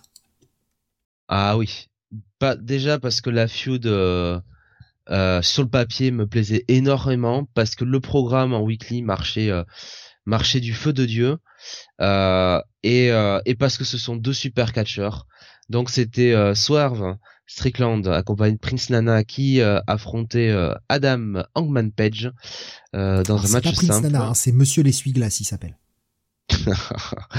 Victoire en 20 minutes 15 de Swerve à domicile à Seattle puisque bah on était euh, oui on était du côté de Seattle donc chez euh, chez Swerve euh, qui va tout le temps enfin qui catch toujours de toujours là-bas hein, du reste en Indé et qui est vraiment originaire donc de, de l'État de Washington et, et tout de suite on a senti dès le début du match que ok c'était c'était un match chez Swerve Euh, tout le monde était derrière lui. Hangman s'est fait huer, euh, pourrir pendant tout le match. Et j'apprécie tellement que Hangman ait, ait, joué le personnage du heel un peu euh, qui ne comprenait pas ce qui lui arrivait et qui en devenait un petit peu presque heel, tu vois, en étant plus agressif sur euh, sur Swerve. J'ai bien apprécié ça. J'ai trouvé que le match était super, que les deux matchaient très très bien. En Swerve, euh, moi j'ai toujours dit, j'adore ce j'adore ce catcheur. Il est super charismatique. Là en plus son entrée là, avec son son euh, comment dire son son manteau. Putain mais Steve, j'ai cru que c'était j'ai cru que c'était Idris Elba en, en Luther quoi. je me suis dit oh putain, oh putain la présence quoi. Euh, non, ah, si t'avais pas l'autre con qui faisait les essuie-glaces à côté, ça aurait un peu plus de gueule quoi. Mais alors, je vais te mentir, je vais pas te mentir, j'adore que l'autre fait les essuie-glaces à côté parce que ça renforce le côté euh, le côté euh, hyper charismatique de Swerve qu'il calcule même pas quoi. Qui est en mode euh, ouais, alors lui lui c'est le dingo quoi, tu vois, il cherche même pas à comprendre quoi. Ah, je, je partage le petit gif hein, sur sur Discord hein, les essuie-glaces. Hein. Ah, moi, je, quand je le vois faire ça, j'ai envie de lui mettre des mandales, putain. Et je, mais il, il, fait bien son boulot. Oui, mais oui, oui, bien sûr, bien sûr. C'est l'essuie-glace, c'est euh... Au secours. Alors qu'il dit cet homme exceptionnel, alors mais putain, mais pitié quoi, pitié. oh là là. Ouais, le match était très bon. 20 minutes 12, je t'avoue que j'ai alors après il y a un peu de fatigue etc et euh, on discutait un peu en même temps j'ai peut-être décroché pendant 2-3 minutes durant le match euh, je pense que peut-être avec une ou deux minutes en moins et, encore enfin voilà pour être vraiment très critique hein, euh, une ou deux minutes en moins ça aurait peut-être été encore mieux mais mais bon 20 minutes 12 les mecs le méritaient hein. de toute façon franchement ces deux talents là ça pouvait mériter un main event aussi hein. Bah tu sais que bon, euh, je te disais que je voyais bien Jay White euh, prendre le titre euh, à MGF maintenant qu'il était face. Je me demande si ça va pas si ça va pas tomber sur sur Swerve du coup parce qu'ils ont quand même mis l'emphase un petit peu tu sais pendant la pendant leur programme, il y avait cette idée que Swerve disait à, à Hangman qu'en gros il s'est un peu embourgeoisé quoi, tu vois. Et qu'il s'est un peu laissé faire, qu'il s'est un peu laissé mettre de côté gentiment, qu'il a perdu un peu le tu sais le, la, la, rage enfin l'œil du pas il l'a pas dit comme ça l'œil du tigre mais un peu tu sais la rage qui avait fait qu'il était champion le cowboy shit tout ça et que maintenant tu vois il s'était il avait signé son big fat contrat et que il s'était bien laissé aller tu sais en montrant sa bedaine et il disait voilà moi je vais te prendre tout ce que t'as et je vais euh, et je vais te prendre ta place. Et donc il y avait un côté un peu number one contender qui disait pas son nom euh, à, à, à, ce match. Vraiment dans la manière où c'était euh, orchestré. Et euh, et euh, et t'avais Hangman qui disait ouais euh, t'as dit des choses. Enfin alors c'était sur notre promo un peu plus tard. Il disait t'as dit des choses qui euh, qui m'ont euh, qui m'ont fait mal mais qui mais qui étaient vraies et et je vais aussi te dire ton côté que tu que tu que tu te, que tu te comment dire tu te vois peut-être comme le tu te vois comme le le premier futur enfin le, le futur premier champion noir de la wrestling et en gros il lui dit mais ouais mais jusqu'à présent t'as fait quoi grosso modo? T'as battu qui? Tu vois? Moi, j'ai été champion. Moi, j'ai été champion. T'as battu qui? Voilà. Et, euh, jusqu'à présent, euh, pay-per-view, il était pas forcément, il était voilà. sur des défaites. Hein. C'est pour ça. Donc, il y avait vraiment ce côté-là. L'un, si tu veux, d'un côté qui voulait prendre la place de l'autre et qui voulait montrer que euh, il avait sa place dans le main event, et l'autre qui défendait un peu son bout de gras et qui lui faisait comprendre un petit peu que il allait, euh, il allait lui, donner le respect qu'il méritait. Et, euh, et voilà. Et, euh, et quand j'ai entendu ça, je me suis dit bon, moi, je, je, de toute façon, moi, je disais euh, s'il y a un premier catcheur noir qui doit être champion, c'est c'est Swerve ou c'est Ricky Starks. Euh, je pensais que ça serait peut-être plus Ricky Starks, mais peut-être que ça soit ça sera Swerve hein, au final. Hein. J'ai pas l'impression que pour Ricky, on en prenne le projet, malheureusement. Ouais, avec Ricky, il y a quand même cette rumeur insistante, persistante même, comme quoi, euh, une fois son contrat fini, il rejoindrait euh, la WWE et Cody. Donc, euh, on sait qu'il est très proche de Cody, que c'est un peu son, que Cody est un peu son mentor. Et, et c'est vrai que bon, il, forcément, hein, Ricky Starks irait très bien dans le produit WWE. On verra. Après, ça peut être aussi des rumeurs de dirt sheet, tu sais, renégociation de contrat, tout ça. Hein. Voilà. Oui, pour faire monter les enchères. Voilà. Euh, faut pas non plus oublier que bon, Ricky Starks, il a l'air de taille euh, correcte dans le, le, le, landscape euh, de late wrestling. à la WWE où t'es quand même plus sur du grand format, tu vois, on sait comment ça se passe. Hein. Euh, la taille, la taille, la taille, la taille compte hein, là-bas. Hein. Oui. Malheureusement. Oui. Après, je... on en parlera tout à l'heure, mais j'ai comme l'impression qu'ils essayent de le garder un peu, mais sans trop le pousser. C'est un peu dommage parce que Ricky mérite. Après, Swerve il méritait aussi. Hein. Franchement, que ce soit l'un ou l'autre en champion, on serait pas perdant. Eh, l'un, l'autre, Jay White, franchement. oui, non, mais, je, non, mais comme on parlait de ces deux-là, en fait, euh, tu vois, comme, premier, comme premier champion noir, parce qu'il faut le qualifier comme ça, euh, on serait pas perdant. Parce que c'est deux putains de talents hein, pour les deux. Hein. Et, et, et, dans le côté, alors je rajoute euh, champion, hein, on oublie le côté euh, premier champion noir, mais dans le côté champion, voilà, Jay White, il a pas été champion. Alors il est arrivé qu'au mois de mars de cette année. Putain, Jay White, c'était quand même bon le top guy de la NJPW avec avec Okada, quoi. Tu vois, donc il y a Star Power quoi là aussi. Donc c'est c'est de toute façon c'est le c'est la force et la faiblesse de de de, de ce de cette de cette promotion. C'est qu'ils ont un main event très très fort. Mais euh, d'un autre côté euh, bon ça fait que il euh, y a un champion et après il faut occuper tout le monde quoi à côté. Et c'est pas toujours simple. Moi je leur dis encore là hein, mais avec deux pay-per-view je serais pas surpris qu'on ajoute une deuxième ceinture mondiale. Peut-être qu'on y arrivera hein ça m'embête un peu. Euh, mais avec euh, ah, double 12 hein. de pay-per-view là, avec 12 pay-per-view par an, euh, enfin à peu près. J'ai bien peur que, euh, ouais, on parte dans cette direction-là. Ça m'emmerde un peu. Je, bon, bref, bon, on verra. Ben continuons, continuons le match. Alors les, les notes, pardon, les notes. C'est vrai qu'on n'a pas donné la note de Tonton Dave. Ouais. 4 étoiles, 3 quarts. Écoute, euh, moi j'aurais donné la même. Je, suis tout à fait honnête, j'ai trouvé que ce match était était super. En plus, c'était violent. Ça, je l'ai pas dit. C'était hyper, euh, ça frappait dur. Ils sont quand même allés, euh, ils sont quand même allés se mettre bien bien sur la gueule. j'ai trouvé le le stomp là sur sur Hangman là, sur l'Epron là, brutal as fuck. non non, ah moi je. il était, il était horrible, horrible j'ai cru qu'il avait tu sais qu'il avait enfoncé dans le dans l'éperon quoi non franchement moi j'ai adoré ce match ah, j'aurais mis 4 pour le 3 quarts ça vend tellement bien quoi ouais ouais, ouais. Oh, puis soir les les mouvements tu sais un petit peu euh, pour éviter les coups où, où il enchaîne sur des des, des trucs un peu athlétiques comme ça euh, il y a quand même un sacré level quoi là. Euh, ben continuons, euh, continuons avec le. moi j'aurais mis, allez, quatre écarts peut-être. J'aurais peut-être été un peu moins, euh, un, peu moins haut. Ouais, je, je, je mettrais 4 écarts. Ça va, hein, 4, 4 étoiles un quart, euh, c'est très bien, hein, déjà. Euh, ouais, le match après, donc c'était euh, Ricky Starks qui affrontait euh, Wheeler Utah, donc toujours dans sa feud contre le, le BCC, ah euh, et qui a battu euh, Wheeler Utah en 9 minutes 55. Voilà. Bon, un match weekly, correct, bon match. Après, euh, est-ce que c'était indispensable? Je ne sais pas. Je pense pas. On aurait pu s'en passer. Je suis content de voir Ricky Starks gagner en pay-per-view, cela dit. Donc, euh, Oui, bah voilà, c'est ça. Moi, j'ai bien aimé le match, franchement. En plus, servi aux commentaires par un John Moxley qui a été très très bon. Oui, c'est vrai. Et franchement, il a fait super le taf. Parce que, euh, alors, il a une voix particulière, John Moxley, qui est pas forcément ultra ultra agréable. Par contre, ses commentaires étaient géniaux.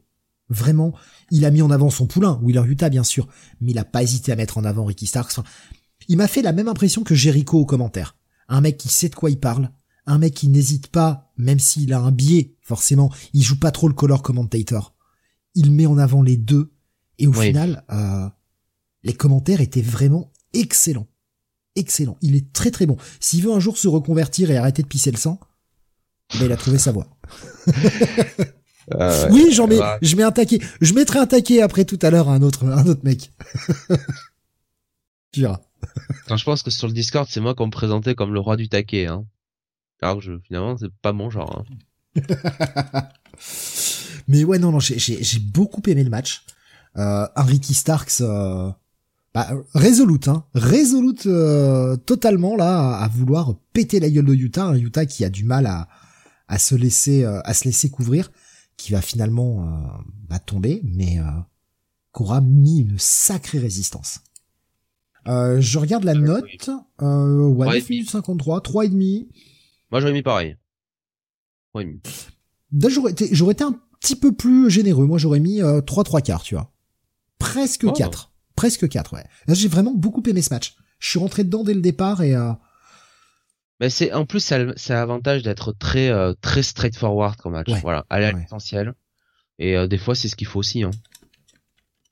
et j'ai très vite oublié ce match quand j'ai vu le suivant. Ah bah oui oui. bah oui. Ah. sinon, C'était euh, c'était le match qu'on attendait tous. Fucking show stealer. Vrai, ouais, show stealer. Je sais pas si c'était un show stealer hein, vu, vu que c'était quand même le match qu'on attendait tous, mais Oui, oui. Brian Danielson qui affrontait Zack Saber Jr. dans un euh, match simple. Victoire de Brian Danielson en 22 minutes 45 et euh, je ne vais pas vous cacher euh, le plaisir que j'ai eu à voir ces deux euh, ces deux catcheurs s'affronter. C'était euh, c'était exactement ce qu'il fallait. Je suis très content que la foule ait totalement adhéré au type de match qu'il voulait faire. Alors c'est sans doute du fait que Danielson était chez lui dans l'état de Washington. Mais voilà, ils ont fait le match technique qu'ils voulaient faire. Euh, et et, et c'était parfait, c'était exactement ce qu'il fallait. Zack Saber Jr. c'était la tête à claque habituelle euh, qu'il est. J'ai eu très peur sur une Dragon Screw, euh, je t'en avais parlé. Oh. Il y a une Dragon Screw où il reste la jambe, la jambe, tu vois, plantée dans le Ah dans le ring. là. Là, j'ai cru, si tu veux, qu'il lui avait vraiment tordu le genou. J'ai eu un peu peur et puis non, finalement euh, tout va bien, tout est bien qui finit bien et euh, franchement, en plus, en plus ils sont même pas, enfin ils ont fait 23 minutes. Alors 23 minutes c'est quand même un match assez long, mais euh, moi je me disais, euh, c'est parti, je pensais que ça allait être le main event et que ça allait durer une demi-heure quoi, ce truc-là. hein.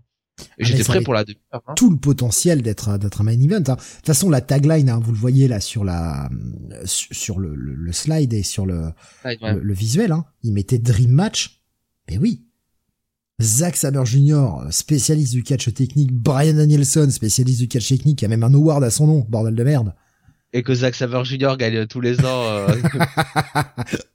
eh oui. Bon, là, de toute façon, euh, c'est c'est Danielson qui le gagne cette année. hein. il en ferait pas beaucoup, il en fera pas beaucoup pour que Danielson gagne l'award du catcheur de l'année surtout. Je j'y pensais justement parce que bah ça se prépare hein, en amont, on prépare hein, les Ah, Top Catch Awards. Pour le moment, pour moi, c'est c'est vrai qu'il y a Osprey qui est euh, magique, mais Stratosphérique, je quoi. crois que Danielson a été tellement bon cette année que pour moi, pour le moment en tout cas, c'est lui. Hein. Moi, Il moi bon. honnêtement, pour l'instant, c'est euh, Osprey, MJF quand même, Ouais. euh, Danielson et ouais Okada, Omega, les usual suspects. Mais vraiment, t'as un trio quand même qui se dégage Osprey, Danielson, MJF quoi. Comment ça, Ça pas un Roman Reigns, Jonathan? Mais comment ça? Mais non, non, non. Mais en vrai, enfin, si je suis parfaitement honnête, j'ai envie de dire que c'est quand même Osprey le reste. Hein. Honnêtement, euh, sur l'année. Ah, euh, Osprey, il est, il, est, c'est vrai qu'il est euh, vraiment au-dessus, mais Danielson a été d'une telle constance sur tout le, sur toute Ah l'année. oui. Parce que finalement, il a perdu qu'un seul match en pay-per-view cette année. Ah ouais. le match contre MJF et un Ouais. putain d'Iron Man match qui, qui reste un putain de 5 étoiles. Ouais. Et, et tous les autres matchs en pay-per-view, il les a gagnés, l'enfoiré. Bah, il le build très fort, hein. Il doit sans doute le builder très très très très fort pour Wrestle Kingdom, hein. On va pas se mentir, hein. Oui. Parce qu'il y a, il y a un certain euh, euh, catcheur légendaire euh, aux cheveux peroxydés qui n'a pas de programme hein, pour l'instant pour Wrestle Kingdom, hein. Et qui est pas dans le programme du championnat du monde, enfin du championnat euh, IWGP. Donc, euh, va bien falloir lui donner quelqu'un à manger là. Hein. C'est vrai que là, c'est, c'est, c'est compliqué. Et puis, puis ce match, ce match technique, quoi. Ce match est tellement technique, Ah oui. putain. Avec euh, le- ouais. un finish en plus qui, qui appelle au rematch. Ben comme le, alors un peu un peu comme le match contre Okada hein, quelque part, hein, qui appelait un peu un un rematch quand même parce qu'on a on attend, on voit pas Okada abandonner et puis euh, en rester là-dessus quoi. Donc euh, ouais, ah ouais. Et finalement, puis- euh, il va gagner, Danielson va gagner un petit peu en trichant parce que on est que sur un match technique et il va gagner avec un, avec un coup, en fait, avec un vrai coup dans la gueule, quoi. Et c'est comme ça qu'il va coucher Zack Saber. Donc, il y avait, il y avait rien, c'était pas un submission match. Mais les mecs ont voulu faire un match de catch technique et finalement, Danielson gagne en strikant. Ce que nous rappelle très bien euh, Nigel McGuinness dès le, dès le départ, en fait. Ouais. Ce qui forcément va appeler un rematch. Et je serais pas surpris qu'on ait un rematch qui soit juste un submission match. Alors totalement Nigel qui a été encore excellent hein, pour tracher euh, Brian Danielson. Euh, et effectivement, euh, clairement, surtout avec les la, les promos après match de Danielson, de, de Zack Saber Jr.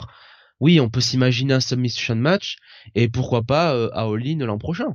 Très sincèrement. Euh, on n'est pas obligé de le faire dans deux semaines. Hein. Danielson, il était pas All In. Donc Zack Saber Jr. non plus du coup. bah ouais, on peut faire ça hein, pour All In. Hein. Parce que le match contre Okada, enfin, le, ils vont faire, ils vont refaire, je pense qu'ils vont refaire un match contre Okada. Oui. Ça, c'est pour euh, Wrestle Kingdom.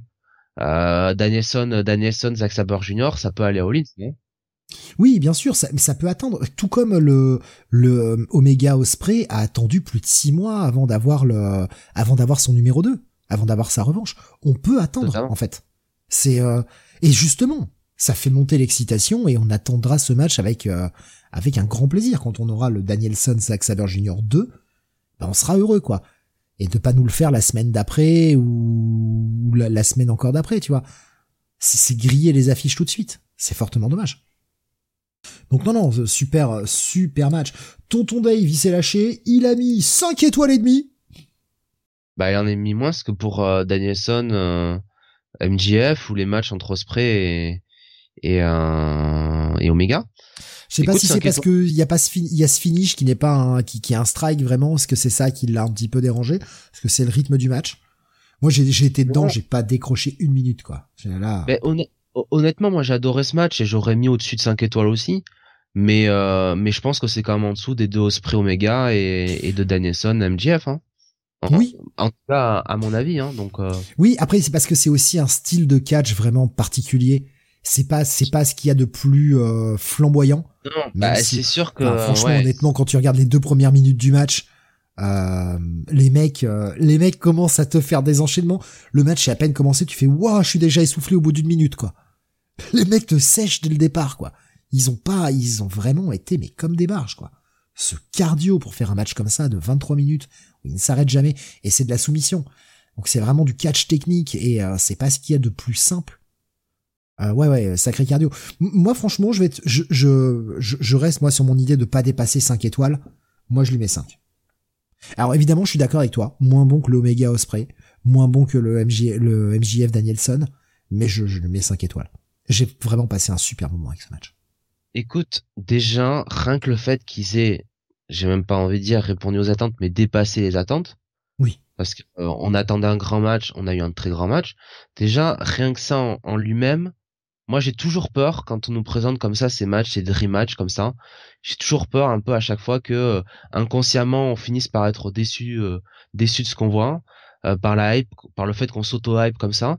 Et moi, quand je vois, bah, c'était la même chose pour les Omega Osprey hein, cette année. Quand je vois des gars qui, arrivent comme ça à, dépasser les attentes de, cette façon, donc là, en l'occurrence, Danielson et, Zack Saber Jr., moi, ça m'impressionne toujours. Même le Danielson, tu vois, au Kada, même si c'est fini un peu euh, difficilement avec le bras cassé de Danielson, je trouve quand même que pour la pression qu'ils avaient sur le match, les mecs, ils ont quand même. Euh, et d'avoir catché 10 minutes avec un bras en vrac.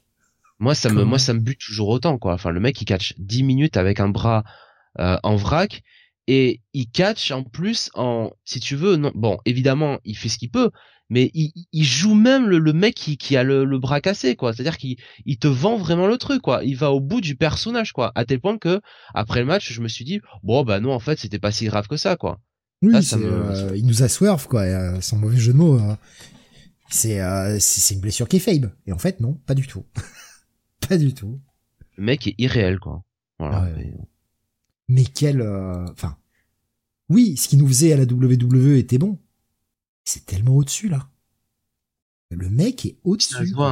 Puis ça se voit. Alors hier soir, il a eu un match contre Swerve hein, euh, à Dynamite, mais ça se voit que le mec, il a, il a la banane quoi. Qu'il est heureux euh, d'être là et et, euh, et de pisser le sang et de euh, et de prendre des punaises euh, et et de striker comme un malade, ce sourire de sadique qu'il a à chaque fois là quand quand il sait qu'il va choper choper son adversaire jusqu'en enfer voilà, le mec, il est heureux, quoi. Il est heureux, il, euh, il peut se comporter comme le réel psychopathe qu'il est.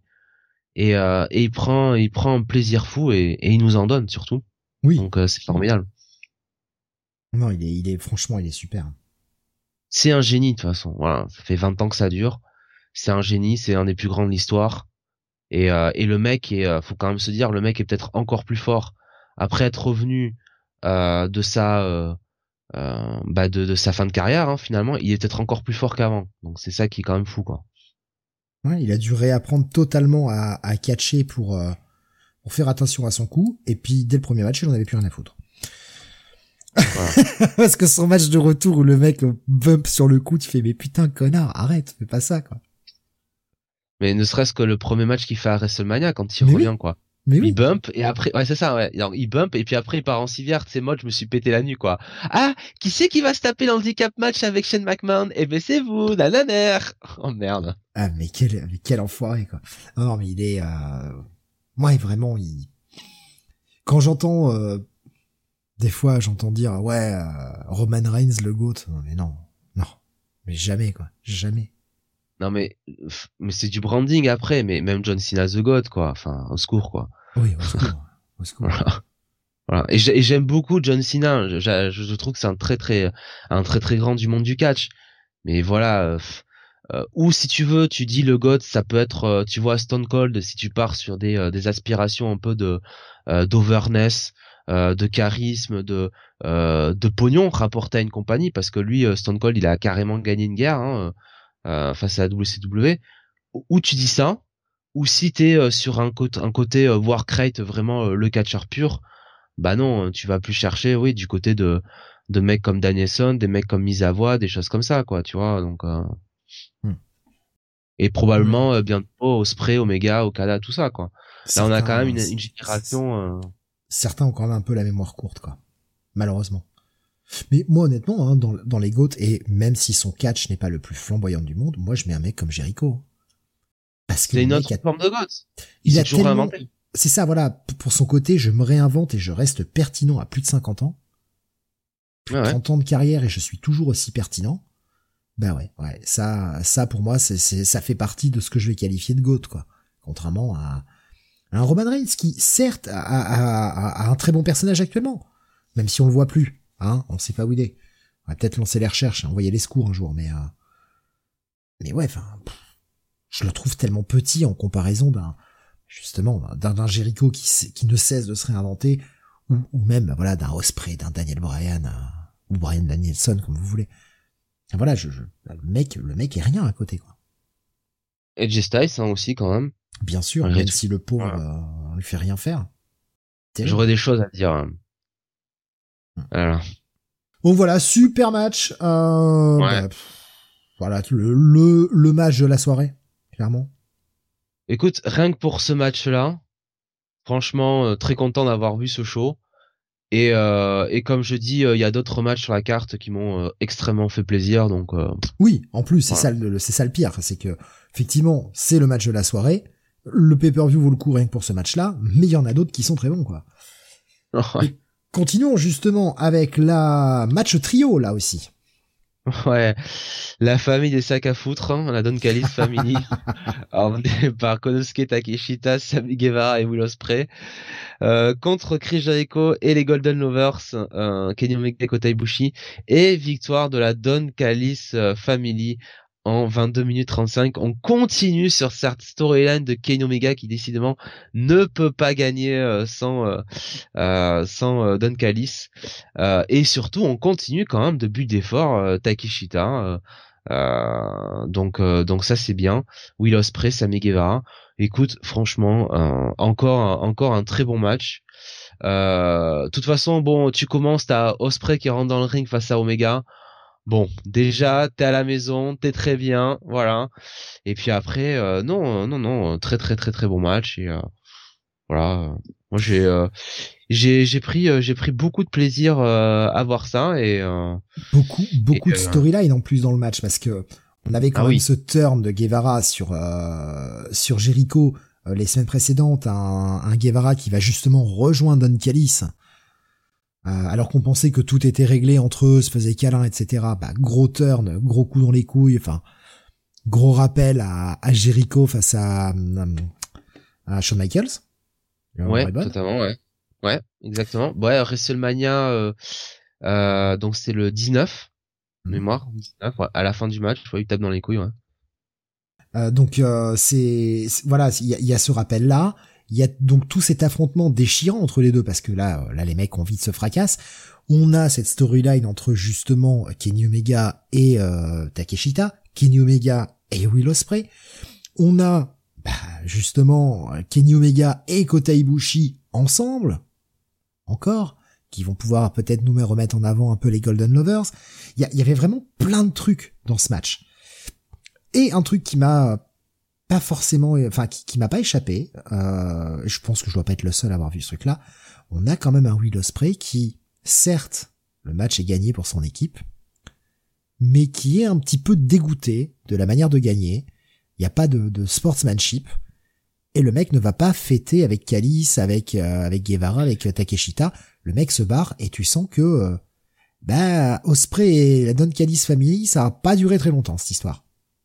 Mais ça donne ça donne l'impression en fait qu'on prépare euh, le probablement le match entre Osprey et Omega pour Wrestle Kingdom. Parce qu'Osprey c'est pareil hein, comme Okada il a pas de il a pas de programme en ce moment de ce que je sache. En tout cas il est pas dans la lutte pour le pour le titre. Et, euh, et tu vois, euh, comme c'est une feud quand même qui se veut un peu passage de témoin, c'est vrai que pour la belle, on s'attend si tu veux à une victoire d'Osprey euh, au Tokyo Dome avec un petit peu, ben, comment dire, un serrage de main à la fin, quoi, tu vois. Et, et c'est vrai que cette manière de, de, partir comme ça du match, t'as raison Steve, ça montre que bon bah ok il euh, il est plutôt il, il, tourne un petit peu quoi. Il est plus trop d'accord avec ce côté euh, la fin justifie les moyens quoi. Ouais, ouais ouais. Parce qu'il sait qu'il est meilleur que ça et qu'il peut gagner en fait. Il a déjà gagné. Voilà. Donc il peut gagner sur euh, sur Omega et il n'a pas besoin de de bah de, de se ranger derrière ce sac à merde qui est Don Callis qui va qui va tricher pour gagner quoi. Non, c'est super bien écrit. Franchement, c'est su. Encore une fois, une écriture ultra fine Bon, ouais. enfin, fine, ça reste du catch, hein, mais euh, une écriture logique, ultra fine, je trouve. Plus, que fine, logique, tu vois. Oui, logique et euh, voilà. Et, et en plus, bon, euh, euh c'est vrai que déjà Osprey, euh, il avait gagné quand même, si tu veux, de manière finalement clean, hein, euh, all-in contre Jericho, et, et il, a gagné comme un face, quoi. Donc déjà, même si t'es accompagné de Don Callis, il avait déjà un peu amorcé son face turn entre guillemets parce que mm. on sentait que la victoire de Forbidden Door euh, c'était vraiment le côté du mec qui avait pas digéré euh, l'humiliation subie au Tokyo Dome qui voulait vraiment se, se venger euh, il y avait ce côté personnel c'était en fait c'était même plus une question de reprendre le titre à Omega c'était une question de de battre ce mec quoi c'était personnel quoi c'était une vengeance quoi tu vois c'était une revanche il voulait euh, lui faire à l'envers devant son public. Oui, puis de le bah, blesser aussi, enfin parce que bon bah il y a eu il y a eu l'accident durant le match, etc. qui a rendu le match aussi un peu plus épique. Et là il voulait le blesser pour se venger. Et tu vois le temps passant, il se rend compte que peut-être euh, bon euh, ça va au-delà de ça, voilà, et ça amorce le le basculement du du personnage, voilà.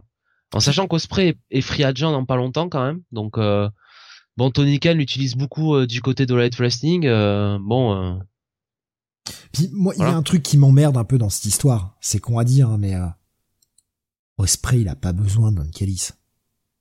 Il a déjà United Empire. Et pour moi, c'est redondant de leur foutre dans un espèce de clan entre guillemets. Alors clan, on met ça avec de très gros guillemets, mais il a pas besoin de ça en fait pour exister. Autant autant un Guevara, autant un, un, Takeshita. Takeshita, ça permet de le builder. Guevara, ça lui donne un nouveau job, c'est bien. Mais Osprey, il a pas besoin de ça. Mais je crois que c'est justement l'intention. Hein. Quand on voit, euh, tu l'as dit, la fin, la fin du match, comment il, réagit après. Euh, c'est pour ça, je te dis, euh, on a quand même aussi Open qui est déjà du côté de Light Wrestling, qui est signé à Light Wrestling. Bon, euh, est-ce qu'Osprey va pas signer justement à Light Wrestling, reformer United Empire et justement partir en guerre contre la Don Callis Family Tu vois, ça, Don Callis Family, ça pourrait faire un bon petit programme pour lancer Osprey à, euh, pour débuter à Red Racing si jamais il signe à Red Racing. Moi, je serais totalement pour, hein. Totalement pour. Ou s'il re-signe à la NJPW, ça fait un bon terreau pour euh, faire, tu vois, un match à Forbidden Door contre Takeshita, par exemple.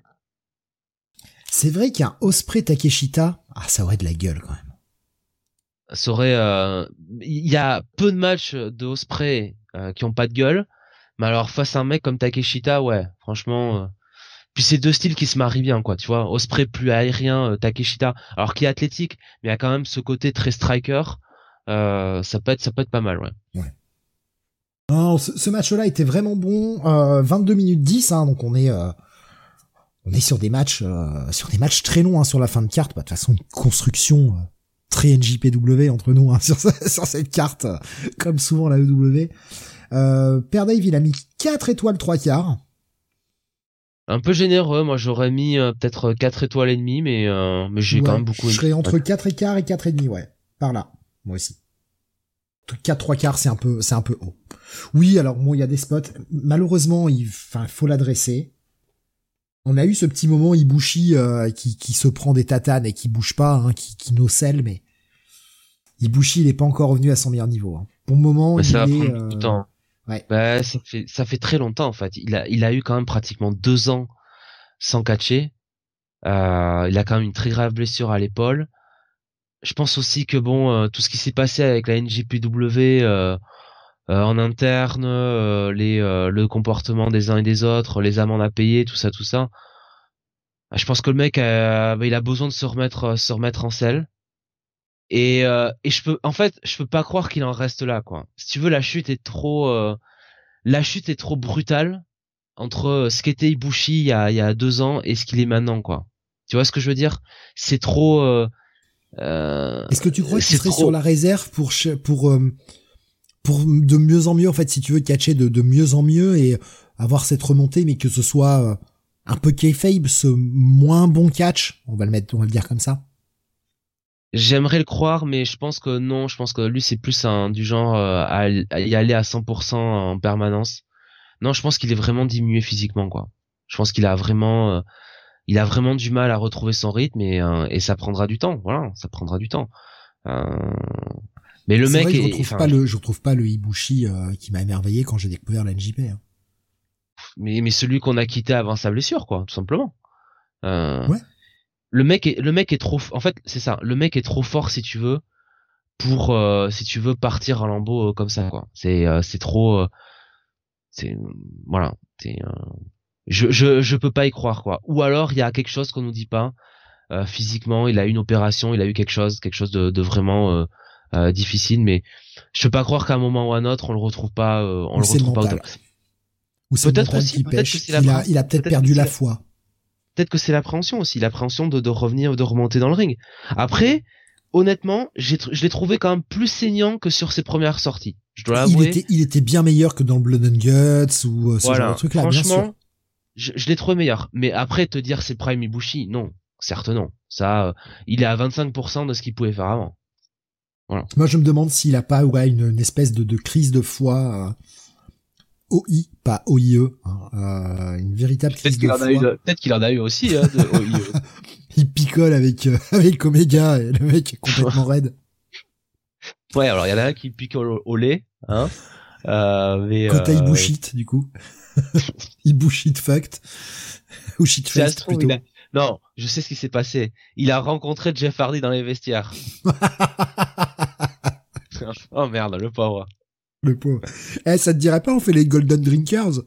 Ouais, c'est Ça, ça, ça dirait pas d'être mon conducteur? S'il te plaît, Jeff, je connais pas bien les États-Unis. Emmène-moi faire un tour de voiture. Non, mais c'est pas grave, l'autoroute, tu roules au milieu, ça passe pareil. Ah, mais je- moi, je me demande s'il y a pas, tu vois, une, Oui, oui. une, tu vois, une, une véritable crise de foi sur le catch avec tout ce qui s'est passé entre effectivement sa blessure, la façon dont il a été traité à la NJP, euh, euh, ces problèmes-là, et que ça l'a. Oui, ça reste, ça reste son job, ça reste sa passion, mais qu'il est pas dedans à 100% mentalement.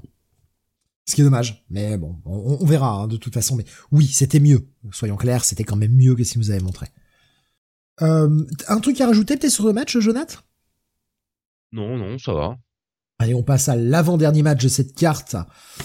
Euh, Match parce que là aussi, euh,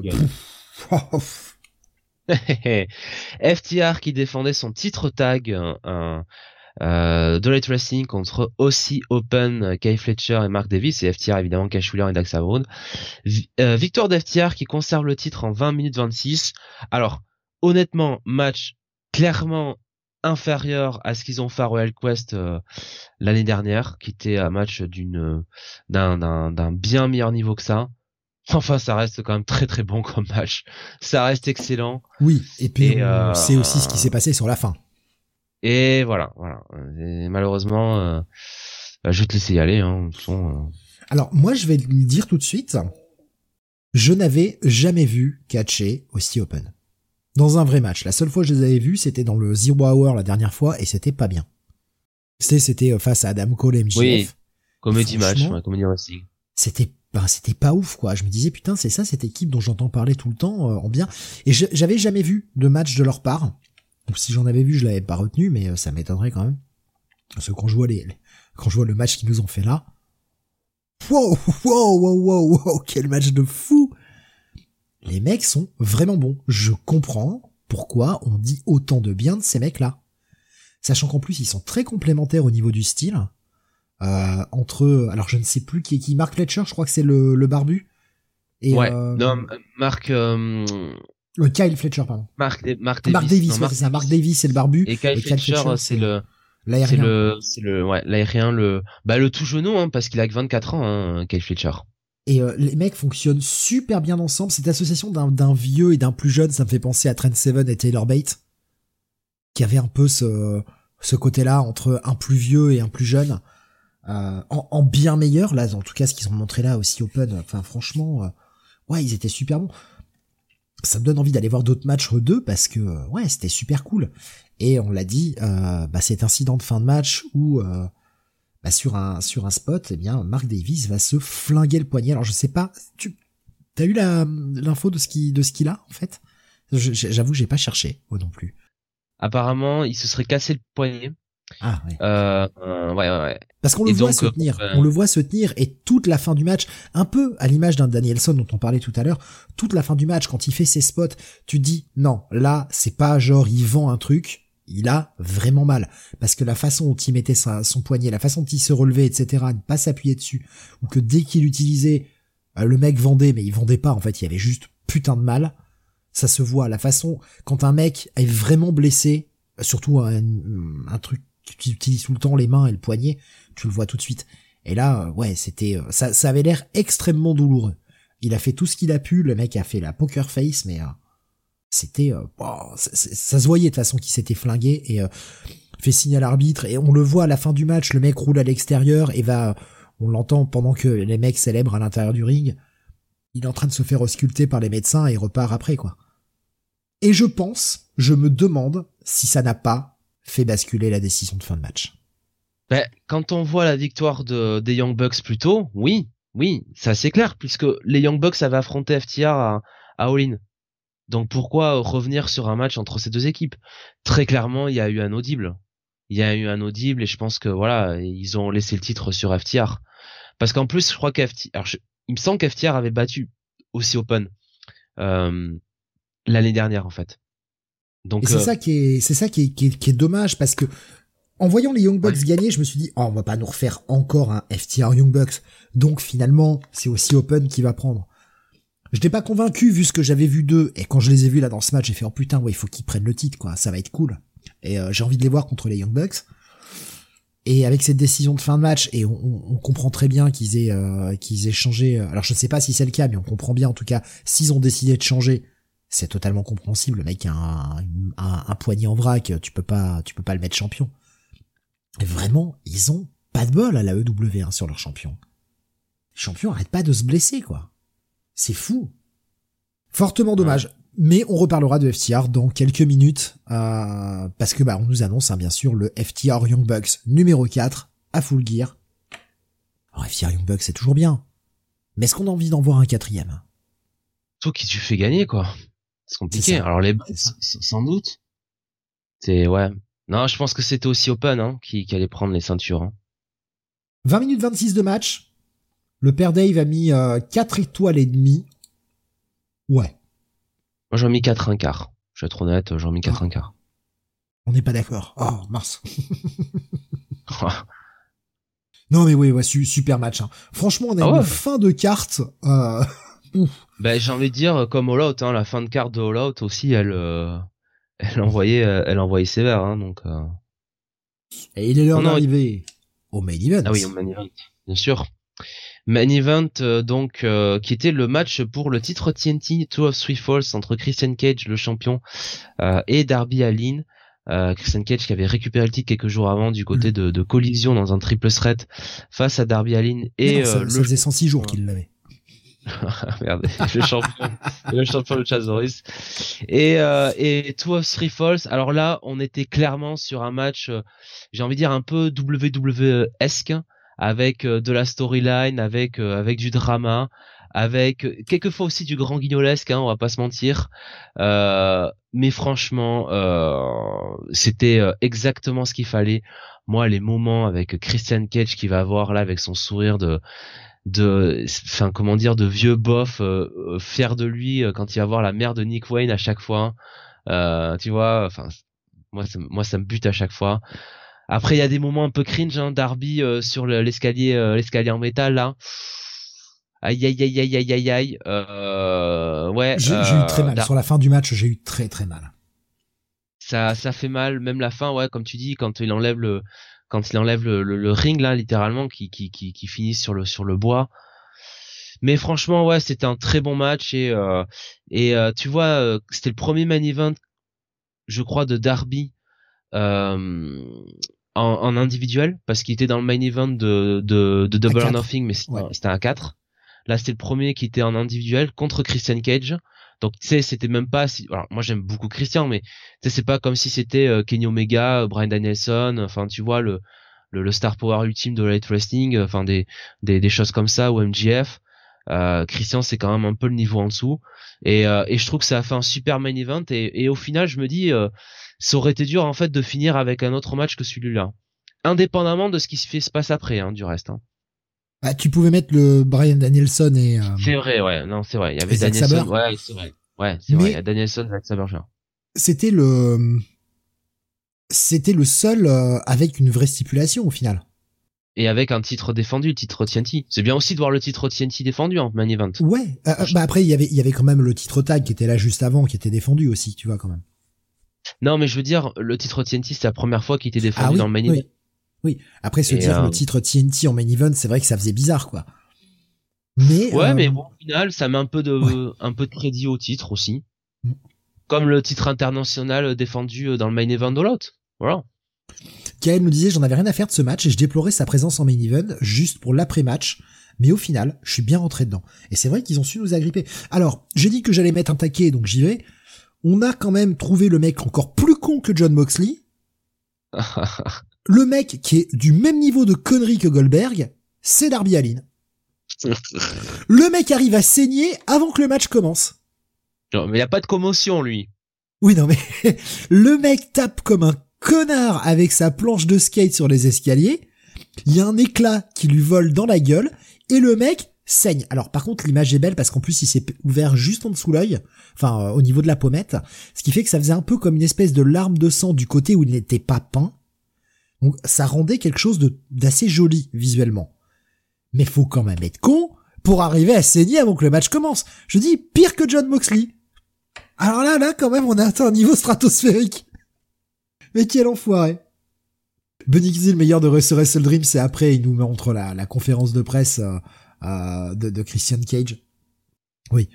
Mais le premier tombé hein, pour, pour Darby, où il lui, lui enfile son col roulé sur la tête et qu'il le nique comme ça, avec un Darby qui en plus reste face parce qu'au départ il est sur, au niveau des cordes, il va repousser Christian pour ne pas s'utiliser les cordes et faire une, un vrai, euh, un vrai pin bien clean au centre du ring. Avec un Christian Cage qui conteste genre, non, mais c'est inadmissible! À mourir de rire. C'est à mourir de rire. Et derrière, ouais, comme tu l'as dit, le spot sur les escaliers, qu'il refait deux fois en plus ce con. Euh, le spot final sur le, sur le bois. Parce que Bon, je me suis dit, bon, bah ça y est, il se relève pas le derby. Euh, Christian, il est en train de faire ménage, il commence à démonter le ring. Il se dit, on va pas perdre de temps, vas-y, j'ai autre chose à foutre. Faut que j'aille choper la mère de Nick Wayne, là. Donc, euh, donc euh, il commence à démonter le ring. Et putain... J'ai cherché, la mère à Nick Wayne. ah ouais, la, mère de Nick Wayne qui lui jette sa flotte, là. Non mais et qui qui sait de, de le tu sais qui le qui rentre un peu dans le jeu de la séduction puis Christian qui qui joue bien le côté euh, ah ouais ah ouais tu sais hein, le mec qui croit vraiment quoi qui croit qu'il est vraiment irrésistible. Et eh oui. ah Le, le, truc est super pauvre Darby qui finit euh, bah, éclaté hein clairement. Ah ouais. Et puis bah va falloir parler du de la fin de match. Eh ouais ouais ben vas-y mon, mon cher. Oh bah, je t'en prie, je t'en prie. Ben, alors la fin de match, euh, donc bah, Christian euh, Christian gagne, Christian conserve. Ce qui je pense quand même était le bon résultat parce que Christian il est quand même sur un run en tant que heel qui est quand même euh, qui est quand même pas banal. Donc c'est bien de lui laisser un petit peu le le titre. Et, et puis blague mise à part, il vient quand même juste de prendre le titre. Voilà aussi. je crois qu'il était champion depuis 106 jours. Oui, mais bah, c'est c'est paradoxal quoi, tu vois. C'est le titre de Schrödinger quoi. Il l'a, il l'a pas, on sait pas trop quoi. Ouais, c'est une technicalité là, enfin une technique. Donc bref, euh, bah Christian, euh, ça lui suffit pas. Euh, donc, enfin non, plutôt, attends, attends, attends, attends. Je suis bête. Non, non, non.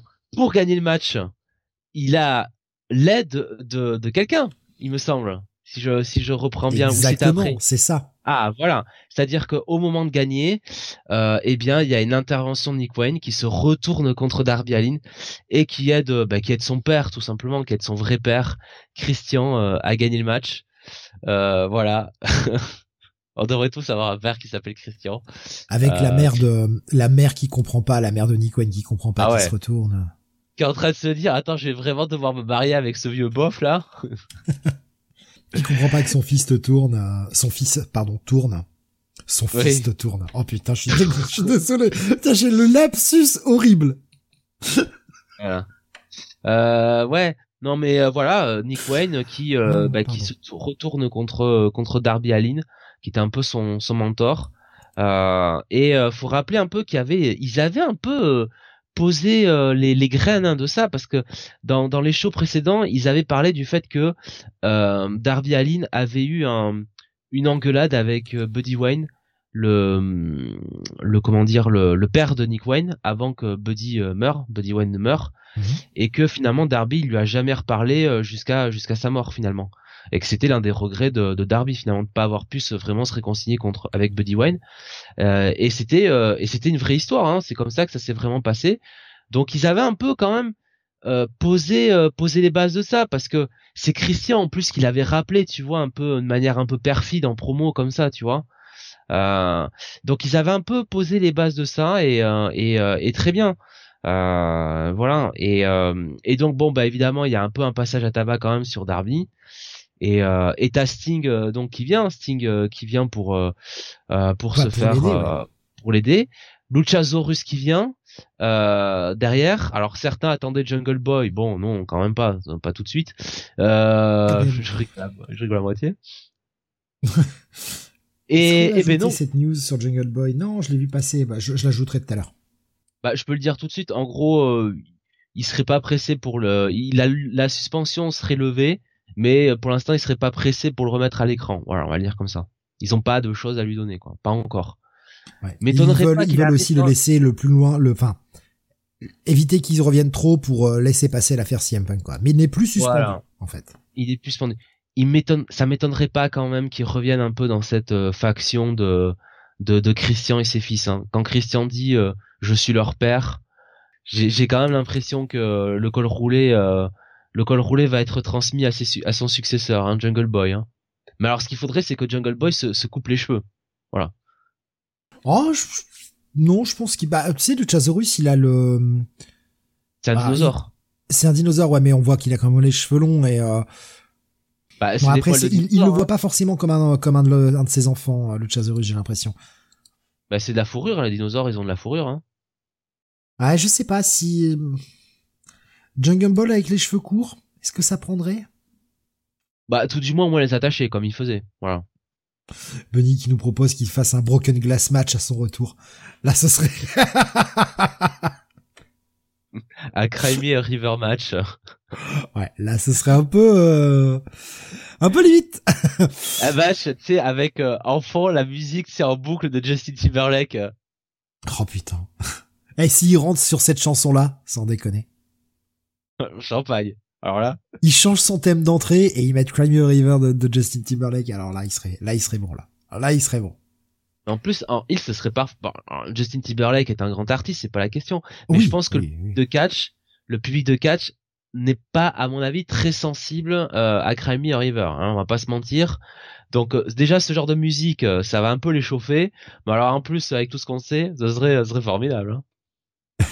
Kat va devoir débourser un max en zik à nouveau. Ouais, mais je pense que si tu fais un peu comme Danielson, où tu fais ça qu'une fois, tu vois, euh, tu loues les droits que pour une fois, ah ça peut le faire.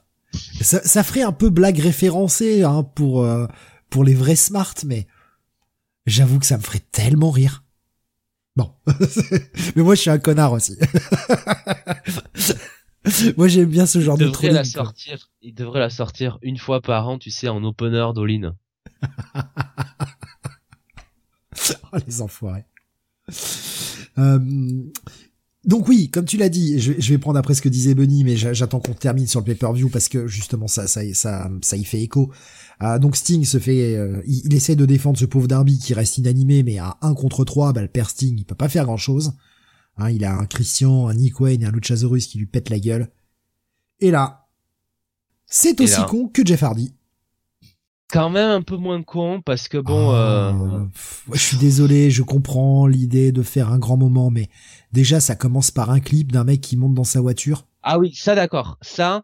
Ça, je suis d'accord. Le clip, je pensais à ce qui vient après, mais le clip, ouais, ouais. Oui, bah, ce qui vient après, où le mec va faire euh, coucou aux gens sur le bord de la scène alors qu'il est là pour intervenir. C'est un peu moins con, certes, que Jeff Hardy, mais enfin, on est quand même pas loin. Mais déjà, le clip, où le mec s'arrête et regarde le clip sans continuer de casser la gueule à Sting. Oh. Ça, il voulait, il voulait peut-être que Stig regarde le clip aussi, on sait pas, putain. Après, bon. Gentil. Personne n'avait de doute sur qui arrivait, parce qu'on le voit, on voit juste des pieds, on voit de mecs de dos, et enfin voilà, on, ne le voit pas, on ne le découvre pas dans ce clip promo. Maintenant, si vous avez l'oreille musicale et que vous connaissez un peu le groupe, vous reconnaissez tout de suite un morceau d'Alter Bridge, donc vous savez, hein, ah si, vous savez. Et donc il arrive. Ça fait référence à quoi, Veni nous dit le clip? Bah c'est juste un mec qui prend sa voiture et qui vient. Voilà, il a changé de maison. Il a pris sa voiture et il débarque. Il arrive. Ouais, c'est ça. Je pensais que ça. Moi, pour moi, c'est juste ça. Après, j'ai peut-être raté une info, mais pour moi, je pensais que ça faisait peut-être référence aux premières vignettes de de, de Edge euh, à la WWE avant qu'il débarque sur Man Roster, mais même pas quoi. C'est euh, ouais, ouais, comme dit Steve, il prend sa, sa voiture. Bon, ok. D'habitude, il y a une ref et là, je vois pas. Pour moi, la ref, c'est juste que ce que ce que vous entendez, ce petit moment de guitare acoustique, c'est un morceau d'Alter Bridge aussi. Ouais, voilà, c'est ça. Donc pour moi, c'est juste ça, quoi. Pour montrer que bah c'est Edge et il arrive avec Alter Bridge parce que Alter Bridge c'est ses potes et que bah du coup il utilise la musique d'Alter Bridge comme il avait utilisé qui est, son thème d'entrée Metalingus, euh, comme il avait utilisé dans Judgment Day parce que c'est un morceau d'Alter Bridge et euh, là aussi. Voilà, euh, euh nous dit franchement le clip trois petits points lancé direct You Think You Know Me aurait eu plus d'impact. Je suis entièrement d'accord avec ça c'est un peu, tu vois, euh, euh, sur, euh, tu vois, comment dire, enfin vraiment se casser les, se mettre des nœuds au cerveau pour pas grand chose, quoi. Ouais, envoie juste son, envoie juste sa musique et point barre, quoi. C'est tout. Hein. Mais c'est ça, ouais, on n'a pas besoin de ce clip-là. Ce clip-là, c'était cool pour un Dynamite, en fait. Mais en fait, ce clip-là, il servait à rien. En réalité, Ouais, c'est ça. C'était non l'arrivée de Edge, bon, il arrive, il va bah Christian va partir un peu parce que Christian était quand même un il pleutre. Euh, il va réussir à repousser tout le monde, va commencer. Oui, parce qu'il il débarque au moment surtout où euh, Christian allait faire un concerto à Sting. J'avoue que on a bien rigolé avec elle parce que on s'attendait à l'arrivée de, de, Edge. Et euh, on déconne comme ça et euh, oh là là, qui c'est qui arrive? Et moi en déconnant, je dis bah Sting. Et là du coup il y a Sting qui apparaît. On se marre. Puis on fait ah bah qui c'est qui va arriver? Kael dit en déconnant euh, bah Luchasaurus, pouf, Luchasaurus il apparaît. Fait bon bah ça va aller peut-être. et euh, quand Edge débarque, c'est vrai que ils étaient à deux doigts de faire un concerto à, à Sting. J'espérais vraiment qu'ils allaient qu'ils le fassent pas quand même parce que je me suis dit bon, ok le mec en a vu d'autres, mais à 62 ans se prendre un concerto, déjà quand il essaye de passer à travers une table, il est moitié commotionnel que le, le papy. Euh, il y a quand même danger quoi. Bon, heureusement, il y aura pas le concerto, Edge va le sauver parce que Edge il est trop fort. Et il propose euh, de prendre la chaise à, à Christian. Il lui prend la chaise genre non, je vais le faire. Mais il se retourne et met un coup de chaise. Annie Quain se débarrasse de Luchasaurus, Christian fuit et on a quand même cette image qui est euh, assez incroyable. Il va relever Darby et on va avoir cette poignée de main entre Edge et Sting. Si ça, c'est pas une image inédite. Ah bah c'est sûr qu'avec Sting de toute façon on a des moments un peu surréalistes hein, comme euh, bon euh, un match contre El Fantasmo ou un fist bump avec euh, Shingo Takagi et là oui ça en fait partie quoi très clairement. Ah ouais. dit ils s'arrêtent tous parce qu'il fait noir ouais c'est ça c'est ça. Et nous disait c'est plus une ref à Darby en fait. Hein. Ils ont peut-être peur du noir hein. C'est ça. Ou alors, attends, ils se sont tous arrêtés parce qu'ils croyaient que c'est Sting qui allait arriver. Et puis, voilà, il a rallumé la lumière. Il a rallumé la lumière. Il s'est dit, non, mais attendez, vous êtes cons, les gars. On vient de l'exploser. Il est par terre, le vieux. Qu'est-ce que vous faites chier, là? C'est Malakai Black qui arrive. Au secours. Benny dit, il y, a, il y a zéro histoire ou lien entre Sting et Edge. Oui, mais c'est juste deux putains de légendes qui se serrent la main. oui, c'est, Ils ne s'étaient jamais hein. croisés, en fait. C'est ça qui est beau. C'est deux légendes qui ne s'étaient jamais croisées. Ils nous disent c'est pas une interaction qu'on attend depuis des années. Mais on s'en branle. Qu'est-ce qu'on en a à foutre? Qu'on l'attende ou pas? On a deux légendes qui ne se sont jamais croisées, qui se retrouvent pour la première fois dans un ring et qui se serrent la main. On sait qu'il va y avoir des interactions maintenant. Mais ils se sont jamais croisés parce qu'ils ont jamais été dans les mêmes rosters en même temps. C'est deux putains de légendes qui se rencontrent, quoi. C'est, c'est quand même incroyable. T'as quand même un peu plus de gueule que Jeff Hardy qui va sauver Matt Hardy. Hein. La Bunny, je trouve que t'abuses. Tu dis enfin Edge légende, faut vite le dire. sans déconner, Edge il fait partie des légendes. Oui, Edge c'est une légende. Bah ça fait partie d'un des grands du catch, oui, du catch moderne. Euh, il y a au même titre que John Cena, des choses comme ça. Alors oui, évidemment que John Cena et John Cena a plus de place dans le catch. Euh, il a il a fait une toute autre carrière, mais mais voilà, Edge avec des Randy Orton, des choses comme ça, ça reste quand même un très grand nom du catch, malgré tout, quoi. Euh, et oui, euh, bah quand Edge tu vois la Christian et tout ça, enfin, je veux dire, il a quand même une sacrée carrière, quoi. Ah, bah, c'est un Hall of Famer, hein, très clairement, Edge, euh, c'est un Hall of Famer en puissance, quoi. Donc euh, bon, pour moi, il le mérite, quoi. Alors bien sûr qu'il y a meilleur que lui, mais oui, ça reste un putain de, un putain de mec qui, qui fait mettre des culs dans une chaise. Et il nous dit même quand Sting était à la WWE, bah oui, parce que bah, Edge était pas encore de retour à ce moment-là. Oui, c'est ça, ouais. Edge était pas encore de retour et Sting a pris euh, du coup sa retraite euh, après sa blessure là. Euh, il est parti de la WWE avant que Edge revienne. Et donc moi, je, enfin honnêtement, c'est c'est c'est juste la symbolique de ces deux légendes qui avaient jamais eu l'opportunité de se croiser, qui se serrent la main. On verra ce qu'ils nous font. Je j'ai pas envie de voir un match Edge contre Sting. Hein. Par contre, attention, hein. je veux surtout pas voir ça. Ça m'intéresse pas. Pourquoi pas en tag team, mais plus dans un trio? Je voudrais pas juste les voir en tag team tous les deux. Euh... Ben, en ce moment, on part plus sur un programme avec Christian, hein, pour être honnête. Hein. Mais euh, oui, voilà. Enfin, c'est juste le fait que les mecs se croisent et se serrent la main. Moi, je trouve, je trouve que c'est une très belle image pour finir ce match, ce pay-per-view, pardon. C'est quand même, il y a, y a, aussi, et euh, c'est peut-être un peu bête de réagir comme ça, mais il y a aussi ce côté prise de guerre, quoi, pour la EW. Ouais, après, euh, si tu veux, c'est voilà, c'est un, c'est un Edge quand même de carrière, faut, faut, faut Oui, bien sûr. C'est quand même un Edge qui a 50 ans, 50 euh, ans passés.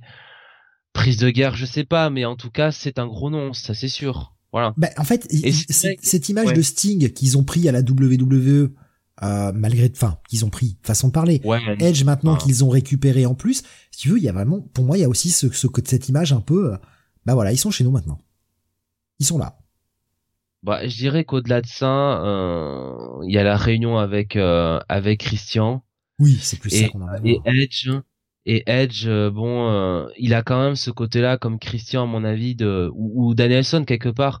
Ça va être le genre de mec qui va tout donner à l'écran et qui va apporter beaucoup, beaucoup, beaucoup en backstage, quoi. Voilà. je pense comme, un Sting, hein, je pense que Sting en backstage aussi doit apporter beaucoup de choses. Ouais, visiblement, il n'a pas suffisamment apporté parce que bon, ils ont quand même signé Jeff Hardy. Ils auraient peut-être dû euh, demander à Sting euh, ce qu'il en pensait, mais euh, mais oui, Sting, voilà, des mecs comme ça, Jericho. oh putain, Benny, quelle idée de l'enfer. Il dit pourvu qu'on n'ait pas un Dudley's contre Edge et Christian, contre les Hardys en TLC pour un futur pay-per-view, sachant que les Dudleys viennent de se reformer dans l'Impact. 1000. Ben malheureusement, connaissant Tony Khan, je pense qu'il serait susceptible de le faire Mais euh, le truc c'est que je suis pas sûr par contre que Edge et Christian soient attirés vers ça. Très franchement, je suis pas sûr que Edge en vrai euh, alors qu'il fasse un dernier run avec euh, avec Christian en tag team, certes, mais pour affronter les Young Bucks, pour affronter les Lucha Bros, pour affronter FTR aussi Open, des équipes comme ça, pas pour affronter les Hardys ou ou les Dudley, je pense que ça ils en ont rien à foutre. Et j'ai surtout l'impression que bon, Christian il est très content d'être comme ça, il d'avoir la lumière sur lui, euh, et Edge il fera son chemin. Euh. Non non, je. Moi j'attends quelque chose, Jonathan. Une seule chose. Oui. Lita? Hmm. Non. Mieux. Beth Phoenix? Mieux encore. Et c'est possible. C'est à l'AEW. Vicky Guerrero et Edge. Oh, pas vrai ça. Eh oui monsieur, eh oui monsieur ça suffit quoi. Moi, je veux revoir ça. Je, je, en fait, je veux qu'il la croise. Tu sais, sans, je veux pas qu'on les remette ensemble. C'est bon. C'était, euh, c'était le catch rigolo. Euh, c'était euh, l'époque WWE. On est, on est au-delà de ça maintenant. Mais j'aimerais juste qu'il nous fasse un petit truc où ils se croisent dans, dans les vestiaires. Vous savez, juste la petite ref, ils se croisent, le regard se croise, et on en reste là et on n'en parle plus. Moi, ça me suffirait, tu vois. Juste, juste pour le, pour le truc, quoi. Ça me ferait marrer. Ouais, Mais je, je veux pas plus, tu vois, je veux pas d'interaction, je veux même pas qu'ils se parlent. Juste, on voit, ils se regardent, et puis c'est tout. C'est tout, et on passe à autre chose. Voilà. En souvenir de mon vieux temps, quoi. Ils se croisent, ils se croisent et Edge lui passe devant, genre, euh, il la calcule pas, il la connaît même pas. Et Vicky, tu sais, fait le petit regard un peu de, de la, un peu, un peu là, comme ça, là. Hmm, j'en ferais bien mon 4 heures. Hein, moi, ça me ferait marrer, tu vois, mais juste pas, pas plus de ref, euh, n'a pas besoin de, de, retourner à cette époque-là, quoi. Benny dit ouais, faut que Khan évite de trop référencer la WWE si c'est juste pour la blague. Franchement, si c'est juste des mecs qui se croisent en remontant la rampe, eh, euh, tu, tu, tu, crois, tu, tu captes le truc, tu le captes pas, je vois, ça va pas prendre 10 euh, minutes du show, quoi. Tu captes le truc, tu le captes pas, c'est bon, tu, tu fais, voilà, tu fais juste cette référence-là, mais tu vas pas plus loin. Y a pas besoin d'aller plus loin. Justement, je pense que là, ça, ce serait dommageable pour Edge comme pour Tony Khan de repartir sur ce genre d'association. Ce serait totalement dommageable. Parce que là, on pourrait l'accuser de faire de la WWE bis. Mais jusqu'à présent, ils font toujours des références à ce qui s'est fait avant. Un petit clin d'œil, une référence sans pour autant en faire une storyline. Et c'est ça que je... C'est qu'en fait, il y a ce côté mémoire que j'apprécie énormément à la EW où ils oublient pas ce qui a été fait ailleurs. Ils y font mention, et il passe à autre chose. Mais genre non, ça, ça, ça a eu lieu, ça a existé. On a bien vu la suite euh, de Malakai qui voulait euh, continuer son histoire, euh, son histoire qui a entamé à la WWE et on l'a laissé faire. Moi j'aime bien, j'aime bien, mais voilà, faut pas, faut pas trop pousser là, là faut pas trop quoi. Pareil qu'on laisse Edge et Christian loin des Hardys, tout ça, très bien. Euh, justement, je reprends ce que disait Benny tout à l'heure. Il nous disait mine de rien qu'on aime ou pas Edge, la fin de ce pay-per-view restera dans les mémoires, là où je peinais à me souvenir de la fin de All Out, juste un mois après. Là, on a une vraie fin digne d'un pay-per-view. Bah, All Out, on avait euh, John Moxley qui reprend le titre. Ah, euh, ouais. Ouais. Ouais, c'est ça. Ah, au, terme d'un match assez assez compétitif, quoi. Bah ouais, très bon, très bon match, moi je peux aimer. Hein. Euh, et il nous disait par contre avant qu'il arrive, on voit le turn de, de Nick Wayne à 1000 km, l'acting c'est pas encore ça. Oui. Ouais, il a 18 ans, voilà, c'est bon. À ce moment-là, on peut aussi dire que sa mère, bon, euh, question acting, euh, voilà, mais bon, ça fait partie un peu du truc, hein. Mais vous inquiétez pas, Nick Wayne va être pris sous l'aile de Christian, voilà. Il va lui apprendre un petit peu les les les bonnes manières. Par contre, Benny nous dit Vicky n'est plus là depuis longtemps, et par contre, je pense pas de l'avoir de sitôt, vu le bordel avec sa fille qui accuse le beau-père d'attouchement et Vicky qui prend la défense du beau-père. Ah, c'est vrai. C'est vrai ah, je savais pas qu'il y avait cette histoire-là. Ouais, ouais, ouais, ouais, ouais. Ouais, ouais, C'est assez, euh, c'est assez chaud, ouais. Effectivement. Oh là là là là, c'est moche, ça. Oh, c'est moche. Kael nous disait aussi, euh, je comprends l'intérêt marketing de mettre Edge et Christian dans le même programme et peut-être pas que les deux potes pardon ont envie de bosser ensemble, mais là Christian est tellement bien dans son rôle, j'espère que Edge ne prendra pas le pas sur lui comme d'habitude.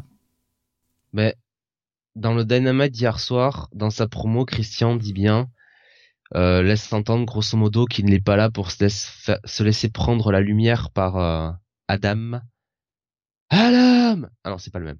Euh, il est pas là pour euh, euh, retourner dans l'ombre de Monsieur Copeland. Mhm. Il est bien dans la lumière et il compte bien y rester. Et d'ailleurs, il lui a dit la semaine dernière, excusez-moi de vous le dire, il lui a dit au ce cher Adam, go fuck yourself. Voilà. Euh, on va faire les news à EW, on va parler aussi des Dynamite vite fait, euh, avant d'enchaîner sur le Fastlane et la, la, la WWE, histoire de, de, terminer cette page euh, AEW. Euh, justement, qu'est-ce que ça a donné ce Dynamite de mardi dernier et puis celui d'hier soir C'est Jonathan? Parce qu'il y a des choses. Oh, il y a des choses qui sont passées. Et puis on a aussi de, de la news, évidemment. Alors, euh, les dernières news, effectivement, donc, euh, bah, euh, je vous l'ai fait. On a Adam Copeland quand même qui a déclaré qu'il était prêt à catcher, qu'il était prêt à catcher au, Japon. Il a jamais fait Wrestle Kingdom, il a jamais catché au Tokyo Dome. il aimerait bien affronter Kazushika Okada notamment. Bon, ça c'est une question qu'on lui a posée effectivement. Et après, il nous donne une liste de catcheurs euh, qu'il aimerait euh, qu'il aimerait bien qu'il aimerait rien affronter. Alors. Euh, donc voilà. Oui, oui, oui. Je je veux bien moi le voir catcher au Japon, pourquoi pas Ça nous fera des affiches inédites, tout ça. Maintenant, s'il y a bien un mec euh, contre qui je ne vois pas euh, Edge, c'est bien Okada quoi. Okada Edge. Alors là, je m'en fous. Mais j'ai envie de te dire, je m'en fous Royal Quest quoi. Ouais, je fais de la vanne, monsieur. Euh, ah, alors là, par contre, un Okada Edge, moi, ça m'intéresserait pas du tout. Je vois pas l'intérêt. Bah écoute, euh, c'est lui qui le dit, hein, après, hein, je veux dire. Oui, mais bien sûr. Ah, mais euh, je, sais bien que c'est pas signé, hein. Euh, mais voilà, moi honnêtement, ça me, ça me fait pas du rêve. Hein. Okada Edge. Ah, ils peuvent faire ça sur un show lambda. Après, tu sais, il y a plein de shows de la NJPW dans l'année. Okada, Okada, Evil. ça, ça a de la gueule, ça. Edge Evil, tu veux dire Oui, oui. Oh putain merde, non, oh, non, non, non, pas ok, non, c'est bon, on a assez bouffé. C'est bon. Edge, Edge Evil, ouais. Edge Evil, ça c'est bien ça. Ça c'est génial, ouais. Euh, voilà. Avec une arrivée de gangrel là, au passage, hein Ah, ça suffit. Le mauvais goût ne s'arrête jamais, monsieur. Et il a aussi déposé, euh, il a aussi déposé des, des trademarks, notamment les noms, euh, les surnoms, enfin les noms The Rogue et Cop n'est-ce pas?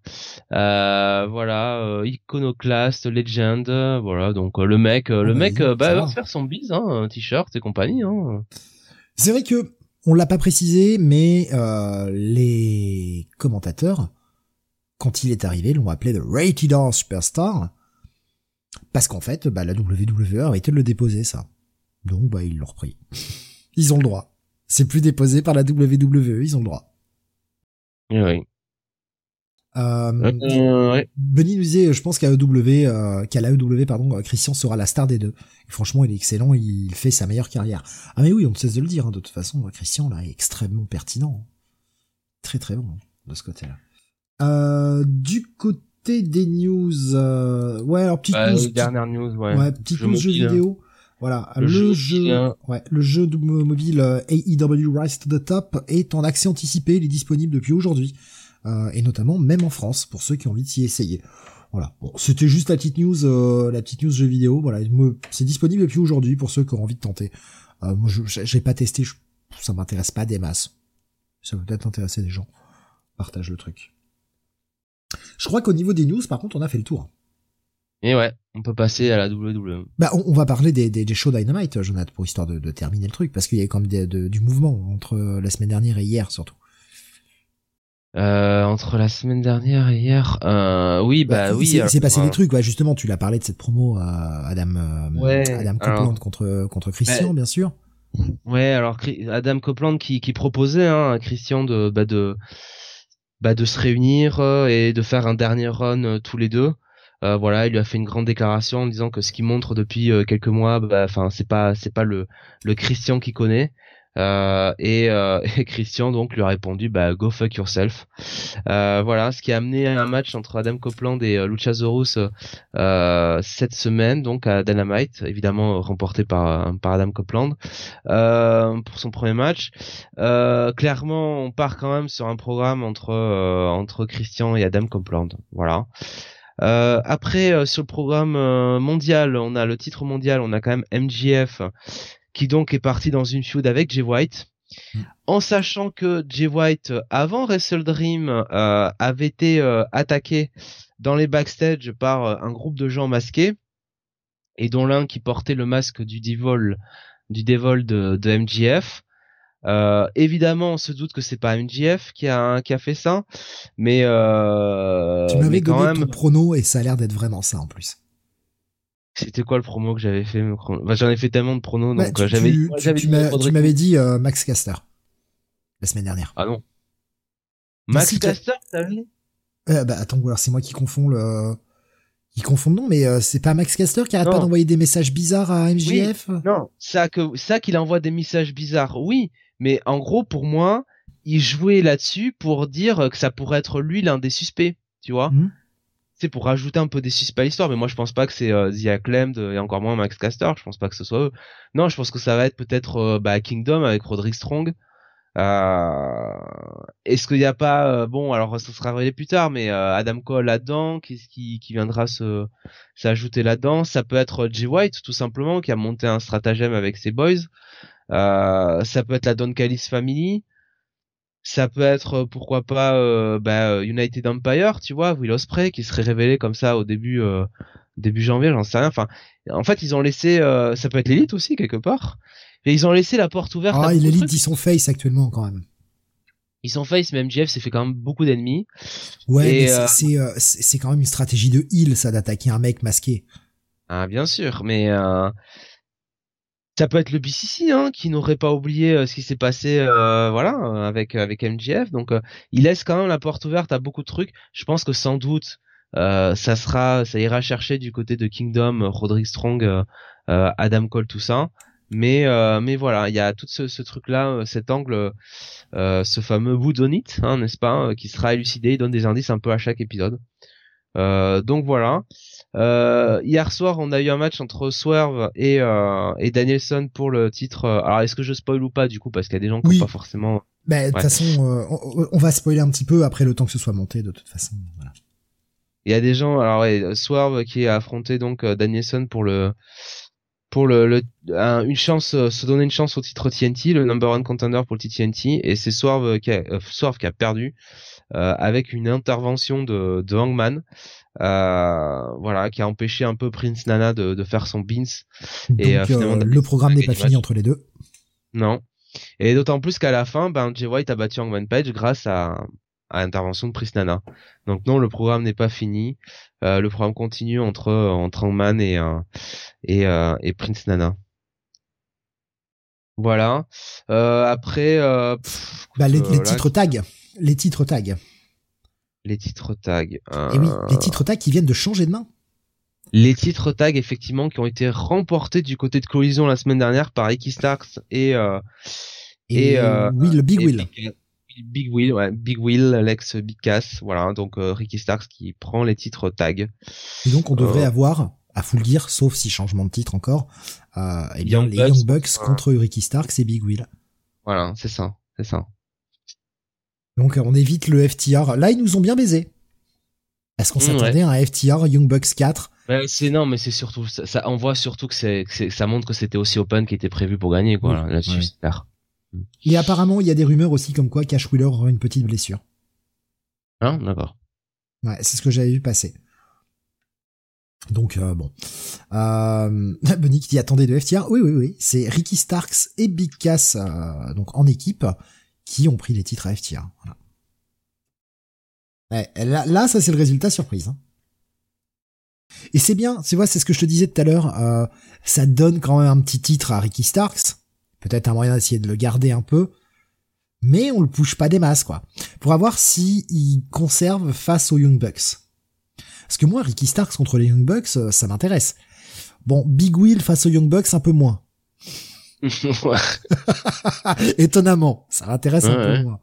Même si, oui, le mec est meilleur qu'avant. Il y a pas à chier. Le mec est meilleur qu'avant. Mais bon, hein, c'est pas euh, bon, c'est pas les Young Bucks quoi. Et euh, bah autre titre qui a changé de main hier soir. Ouais. le titre féminin puisque Hikaru Shida a repris le titre des mains de, de des mains sales de Saraya. Euh, et Saraya. euh, ça le rap. je... pourquoi j'ai pas trouvé ça, putain. Ah, mais si tu cherches des vannes de merde, demande-moi. Je sais faire. euh, je vais pas la faire celle-là parce que ça me, ça me touche des tours. Mais, euh, mais donc, euh, euh, oui, bah oui, euh, Ikarushida qui récupère le titre et clairement on comprend que voilà, ils ont donné le titre à Saraya à Wembley pour faire un moment euh, devant son public, devant sa famille. Et, euh, et voilà, et on verra ce que fera Ikarushida avec le titre sans doute que Tony Storm euh, va euh, avec sa gimmick un peu de euh, d'actrice des années 30 va va se va se rajouter à l'équation mais voilà. Saraya a donc perdu le titre.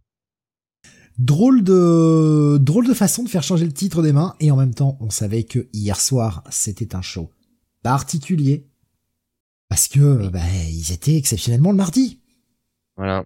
Exceptionnellement le mardi face voilà face à NXT euh, voilà. Donc après, j'ai, après, j'ai plus rien qui me vient en tête là, là, tout de suite. Hein. Non, non, je crois, je crois que là, on a fait le tour sur les, les gros trucs. Puis oui, bon bah, euh, Edge a gagné son premier match.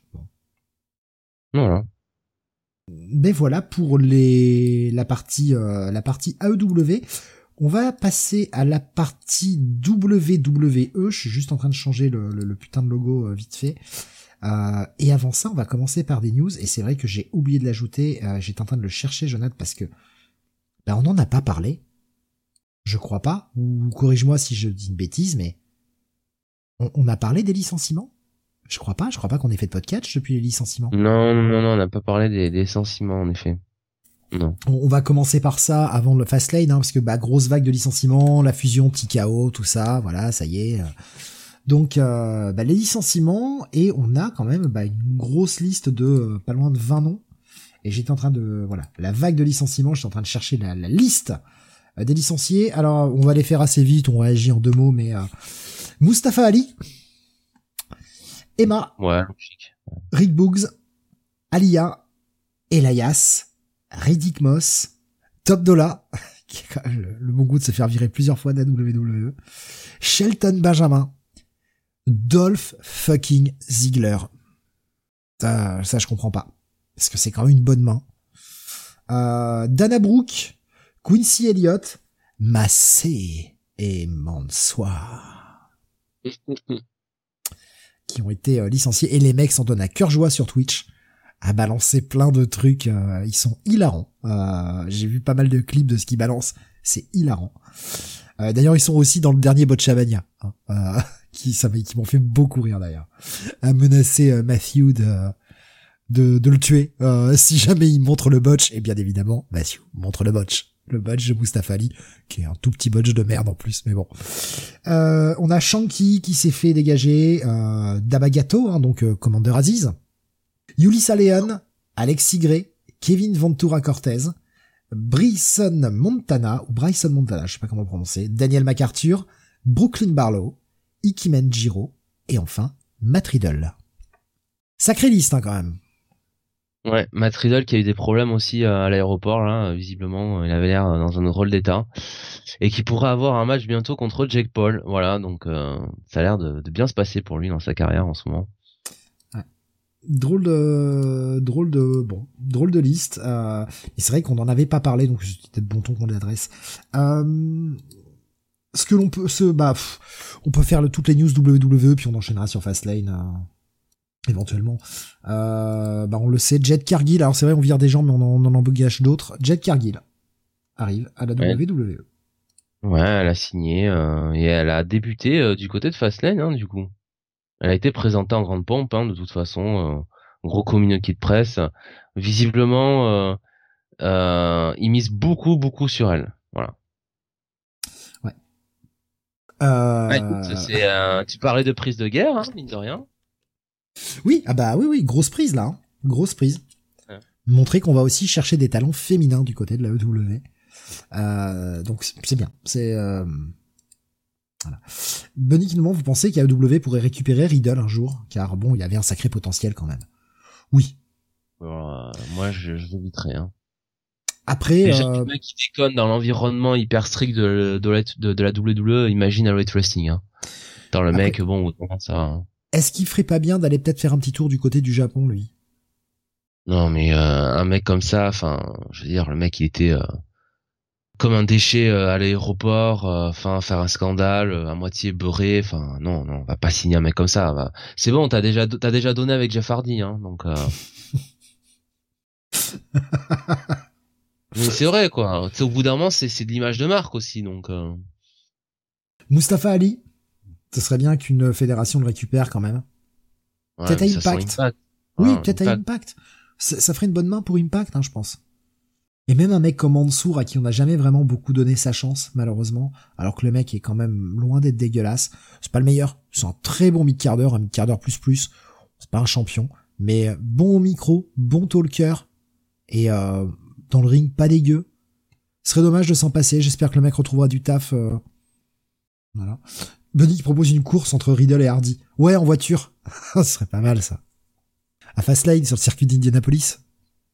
Celui qui gagne, c'est le premier qui se fout dehors. euh... Qu'est-ce qu'on a d'autre euh... Brian Pillman Jr. qui arrive à la WWE avec le surnom King. Comment tu dis? King. Ça va être son surnom. C'est ce qu'il a annoncé dans sa promo euh, hier soir à NXT. Ouais. Ouais. Bah écoute, euh, tant mieux pour lui, hein.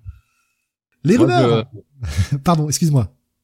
Moi, j'ai jamais trop cru hein, à Brian Pillman Jr., mais bon, euh, je je lui souhaite de, de, réussir. Les rumeurs, bah les rumeurs. Euh, bon, déjà, euh, visiblement, on n'a pas enterré les idées créatrices de Bray Wyatt. Donc apparemment, ah elles sont toujours au chaud et et il se pourrait bien que la WWE décide d'exploiter l'univers de Bray Wyatt avec des personnages qui pourraient faire leur retour hmm. comme euh, Uncle Woody. Voilà. Alors j'espère que c'est euh, que c'est un, une info de merde, que c'est euh, voilà une info bidon parce que ce serait un petit peu mauvais genre quand même. Oui, là là je pense que c'est très mauvais goût et ça faut arrêter en fait. Ça lui rendrait pas hommage et en plus ça va être exploité comme de la merde, on le sait d'avance. Bon. Benny dit je trouve ça hyper malaisant. Oui, moi aussi. Là, c'est ça. Faut pas. Déjà que c'était franchement sur la fin, et euh, c'est pas un manque de respect à la mémoire de Wyatt, je suis désolé, sur la fin c'était quand même franchement pas bon. Toutes ces conneries d'Uncle Odie et tout, ça, ça allait un peu nulle part. Euh, c'est pas la peine. Même Bliss faut plus, euh, nous dit Bunny. Oui, quand Bliss reviendra, si elle revient, euh, quand Bliss reviendra, euh, allez, on arrête tout ce qui est Lady Finn des compagnies, à terminer tout ça. Faut passer à autre chose. Faut vraiment passer à autre chose. Laissons sa mémoire intacte, ce sera mieux que de que de salir sa mémoire, parce que ce sera mal fait. On le sait d'avance, ce sera mal fait. Euh, et puis donc oui, les grosses rumeurs.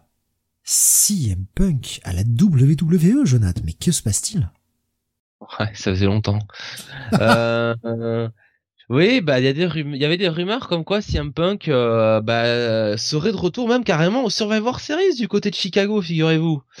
euh, et euh, et en fait, euh, bah en fait, pas vraiment. Voilà. Euh, il semblerait que les officiels de la WWE disent que les rumeurs euh, bah, sont totalement fausses, euh, qu'ils sont pas du tout en discussion euh, avec CM Punk, et que justement les employés de la WWE voulaient que ce soit clair pour les fans qui s'attendent à le voir au Survivor Series.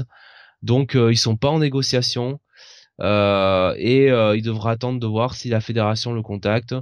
bon, voilà. Est-ce que c'est un démenti pour euh, garder la surprise?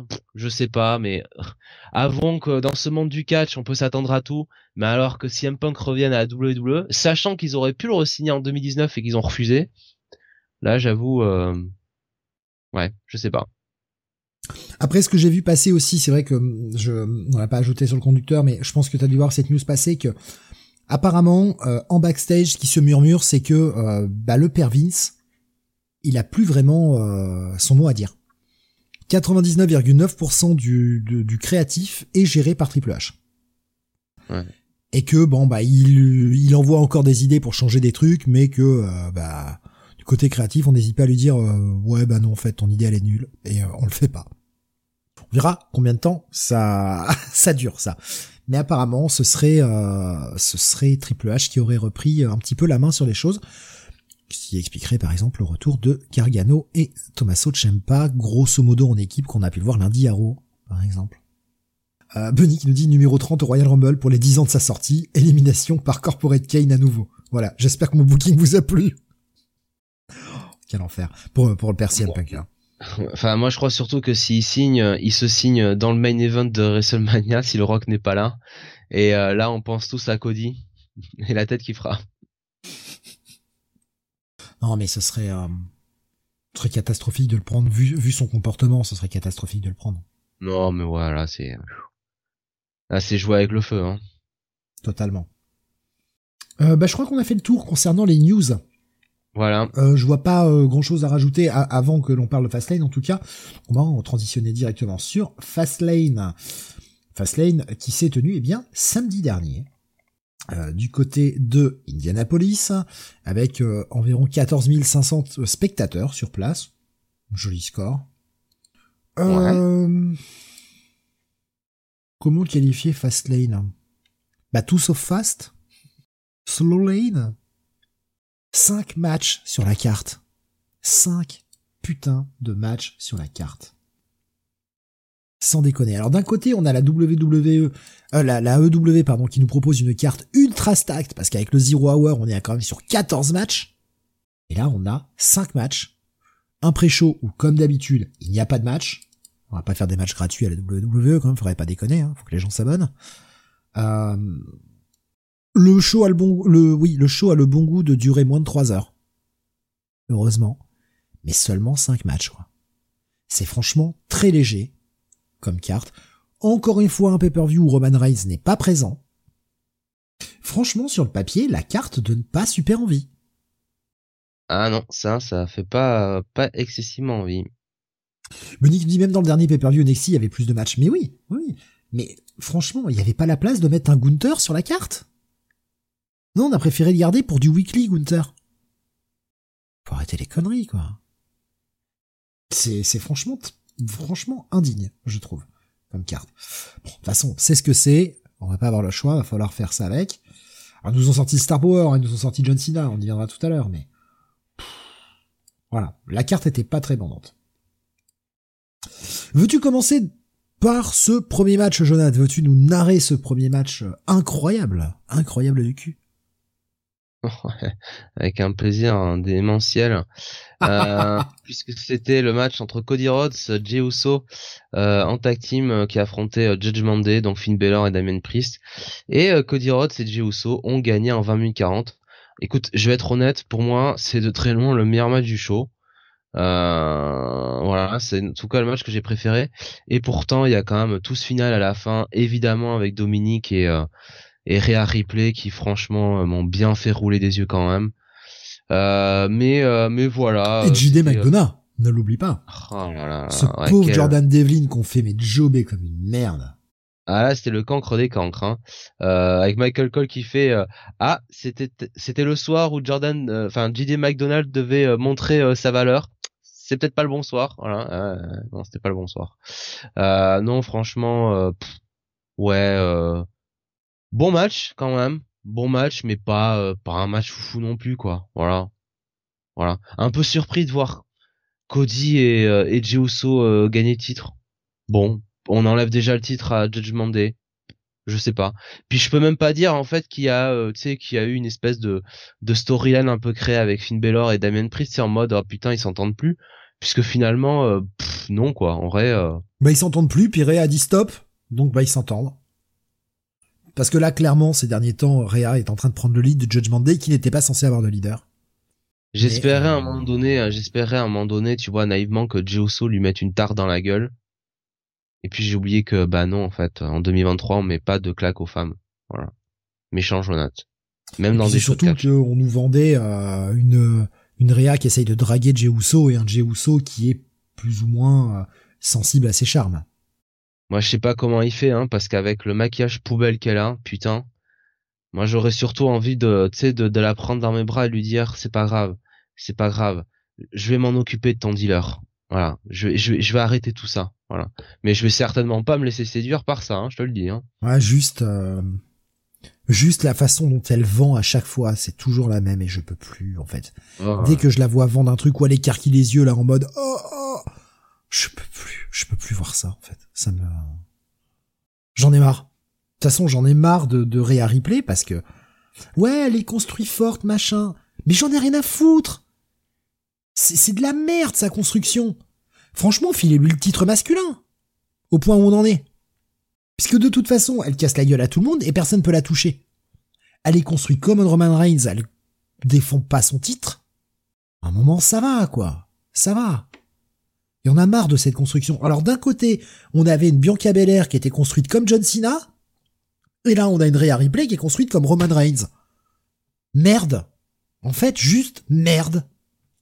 Vous avez des scénaristes? Non? Ou c'est quoi? C'est c'est GPT qui vous écrit vos histoires? Pathétique à un moment, c'est pathétique. J'ai pas envie de revoir le même booking entre la division masculine et la division féminine. C'est, nul à chier. Vous avez comme des scénarios que vous payez assez cher, qui se sortent les doigts pour écrire des trucs. Donc ouais, on a tout cet overbooking sur la fin. Ah, encore une fois, Judgment Day n'est pas capable de gagner seul. De toute façon, ils sont pas capables de gagner seul, parce que de toute façon, ils peuvent pas perdre seuls, déjà. Mais ils Judgment Day constant, mais dans la défaite. Ouais. Ils perdent, alors bon, tu te dis, S'il a perdu, ils ont perdu le titre tag, c'est qu'ils vont utiliser la manette euh, pour euh, pour aller nous le chercher euh, la ceinture de Seth Rollins. On en reparle tout à l'heure. Donc avec ce moment où JD McDonough met un coup de mallette dans la dans la, jambe de de Damien Priest, bon, voilà, voilà. Bon, le le one D Cody Cutter, sympa. J'aurais peut-être fini le match là-dessus, hein, franchement. Sur le moment où il se prend le truc dans la jambe Non, sur le 1D euh, Cody Bah, Cutter, là. C'est sur ça qu'ils le finissent de toute façon, non? Ou j'ai Y déjà a oublié? pas un, y a pas un Cody euh, machin là, le, le truc là qui Ah porte, oui, si, là, il fait un crossroads derrière. Oui, non, c'est vrai, il fait un crossroads. en plus derrière. C'est Ouais, vrai, j'avais oublié déjà. c'est pour ça. Moi j'aurais fini sur le, le 1D euh, Cody Cutter. Hein. Ouais, parce que ça rend bien la prise euh, visuellement, elle, elle fonctionne. Bon. Le match est pas est pas mauvais en soi, hein. Mais c'était, euh, allez, on va dire un main event de weekly plus plus. Allez, ouais, ça a sa place dans un pay-per-view en opener. Bon, allez, mais c'est pas c'est pas non plus incroyable quoi. Bon, voilà, nouveau champion, Cody Rhodes et Jey qui donc n'est pas une vraie équipe parce qu'ils ont pas de nom, mais euh, ils sont champions. Continuons avec le deuxième match, Jonathan. Attention. Oh, attention, ouais, tu parles. Euh, Carlito et euh, ouais, bah oui, Rey Mysterio et Santos Escobar qui ont affronté euh, Bobby Lashley et Street Profits dans un six tam- six man tag team match en 10 minutes et euh, bah ils ont remporté le match parce que Carlito est venu rejoindre le Latino World Order. Voilà, bon ils ont gagné. Franchement, euh, j'ai rien retenu de ce match. C'est c'est sympa, voilà, c'est un 3 et 3 étoiles, mais euh, bon voilà, sur une carte à 5 matchs, ça fait un peu euh, ça fait un peu pauvre, hein, on va pas se mentir. Sur une carte de 5 matchs, que tu fasses un match de 10 minutes, bah non. Non. Pas normal. Qui était, et c'est là qu'on va commencer à mettre les pieds dans le plat, et dans le plat à pizza évidemment, c'était un match de pub. C'était un match Pizza Hut. Avec à la fin euh, Xavier Woods qui vient amener au commentateur la nouvelle Pizza Box Family de Pizza Hut euh, à Michael Cole et euh, Corey Graves. Et ce match n'était que ça. Est-ce que franchement la WWE a besoin d'argent pour faire de la pub comme ça? Vous en avez pas marre de leur filer votre fric chaque mois? Et moi aussi je suis le premier à le faire. Je leur file mon fric pour le network, je suis désolé. Non, je vous file mon fric pour le network, j'ai pas de pub. À un moment vous allez vous me faire mettre. J'accepterai qu'Impact fasse de la pub, ils ont besoin d'argent. La WWE n'a pas d'argent, n'a pas besoin d'argent, ils en ont plein. Et non, on va passer 10 minutes sur cette merde de Pizza Hut. Une carte qui dure 3 heures et qui a que 5 matchs. C'est se foutre de notre gueule. C'est ça les PLE maintenant? L'époque Endeavor L'époque Tikeo, ça va être ça constamment? C'est pas pour moi. Hein. Je suis désolé, mais moi je suis pas là pour regarder de la pub. Je suis là pour regarder un pay-per-view. J'ai payé pour qu'on me foute pas de la pub, qu'on m'emmerde pas. Je, trouve pas ça normal. Ça me fatigue et c'est de pire en pire depuis le début de l'année. Regardez la place que ça prend. C'est du n'importe quoi. Combien de temps on va accepter cette merde là C'est pas possible. Ce n'est pas possible de voir ça. Je suis désolé. Venant de la WWE, non. Je suis pas d'accord. Ils ont pas besoin d'argent euh, et ça, ça, non, voilà. Et euh, puis alors bon, on va parler, euh, on va parler un tout petit peu du match en lui-même. Alors c'était un 3 contre 3, mais bon finalement euh, Joachim Wild et, l'autre dont j'ai déjà mangé le nom s'étaient fait casser la gueule le, à SmackDown, donc ils ne pouvaient pas participer au match. Ok. Donc ils n'avaient pas de troisième. La cloche a sonné, ils sont à deux contre trois. Bah d'où il y a un mec qui arrive en plein milieu du match et qui, qui rentre Bah non en fait. Soit au départ tu dis bah le mec est pas encore arrivé, ok. Mais si tu fais sonner la cloche, bah c'est terminé, tu fais sonner la cloche. Donc bah c'est un 3 contre 2, c'est tout. Y'a pas un troisième mec qui se pointe comme ça. Là, en termes de, en termes de règles, ça n'a aucun sens. Moi, ça m'a cassé les couilles. Alors oui, ça me fait plaisir d'en voir Carlito, mais ça m'a cassé les couilles. Qu'est-ce que vous voulez qu'on dise Un match de 10 minutes qui, qui est un match de pub. Franchement, vu les mecs qu'il y avait dans le ring, on pouvait avoir mieux que ça, non? Pas normal. En parle des lunettes de Bobby Lashley. Euh, non. non. Bon. Euh, tu disais pour toi, Jonathan, le le match que t'as préféré, c'était l'opener, donc euh, le, le, Cody Rhodes euh, Jey Uso? Très franchement, oui. Ah bah alors là, tu vois, on est en désaccord parce que moi, mon match préféré, il arrive maintenant. C'est le match oh. féminin. Ouais. Oui, alors le match féminin, euh, Yoskai euh, qui défendait euh, son titre contre Asuka et Charlotte dans un triple threat pour le titre WWE Women's Championship. Et Yoskai qui a conservé son titre en 17 minutes 20. Alors, je te dis, disons que c'est sans doute le match que j'ai préféré derrière l'opener quand même, mais c'est juste un peu le finish en fait qui me sort du truc quoi. Parce que le coup de Bailey qui a besoin tu sais de distraire l'arbitre pour permettre à Yoskai de faire son sans moonsault, j'ai envie de te dire, euh, t'as qu'à timer ça différemment, quoi. C'est-à-dire que tu, tu times le moonsault de, de Yoskai avant, si tu veux, que Asuka euh, doive, entre guillemets, abandonner. Et voilà, t'as pas besoin d'intervention de Bailey un peu grossière, quoi. Voilà. C'est un peu ça qui m'a dérangé. Et ce qui m'a dérangé aussi, euh, bah, c'est le côté trop, euh, trop formule habituelle du, du triple threat WWE avec, voilà, bah, toujours deux choses dans le ring et puis la troisième qui dort à l'extérieur, quoi. Moi, euh, j'ai eu très très peur au départ. Parce que dès le départ, Asuka va utiliser, du coup, cette fois-ci, le Blue Mist sur, euh, sur euh, Charlotte. J'ai eu très très peur que bah, Charlotte, en fait, passe tout le match à l'extérieur et ne rentre qu'à la dernière seconde pour faire un pin. Et en fait, non. Elle va rester quoi, une minute à l'extérieur, le temps de se, se rincer les yeux, là, du canard WC qu'elle a pris dans la gueule. Et puis, euh, et puis elle va revenir et elle va être, on va avoir une Charlotte qui avait envie de se sortir les doigts, parce que ces derniers temps, moi, quand je vois Charlotte catcher, euh, je m'endors. Tu sens qu'elle est pas motivée, tu, elle fait le strict minimum. Là, elle s'est sorti les doigts et elle a fait un bon match. En même temps, vu ce qu'elle avait en face, je pense qu'elle savait qu'elle pouvait faire un bon match. Le match a été rythmé. Moi, l'intervention de Bailey, je l'ai plutôt bien aimé parce que ça va dans le sens de la storyline, en fait. Avec une Bailey qui passe son temps à mettre Yoskai en difficulté et finalement une Yoskai qui, peu à peu, euh, commence à voir Bailey plus comme un poids que comme autre chose. Et là, finalement, Bailey va l'aider à gagner. Et on a ce petit câlin final où elle se, elle se rabiboche un peu, quoi. Parce que finalement, c'est Bailey qui, euh, après cette, euh, après cette fait battre par Charlotte, dit, euh, bah écoute, voilà, t'auras qu'à affronter Yoskai contre Asuka la prochaine fois, et qui impose ce match à Yoskai, quoi. Et, et Yoskai qui, qui avait pas envie d'affronter Charlotte et Asuka. Donc, je sais pas, je trouve que en termes de storyline, là, ça fonctionnait bien. Euh, c'est aussi pour ça. Et en plus, on a eu un match assez compétitif entre les trois.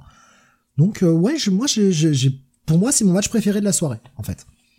Celui que j'ai trouvé, euh, que ce soit en termes de technique, mais même en termes de, ce qui est raconté, c'est ce que j'ai, c'est ce que j'ai préféré. Voilà. Après, on n'a pas les notes hein, de Dave au moment euh, sur, ce, sur ces matchs-là, donc on peut pas vous les communiquer. Moi, je lui mets un bon et demi, voire peut-être même un petit 4, en fait sur ce match. Voilà.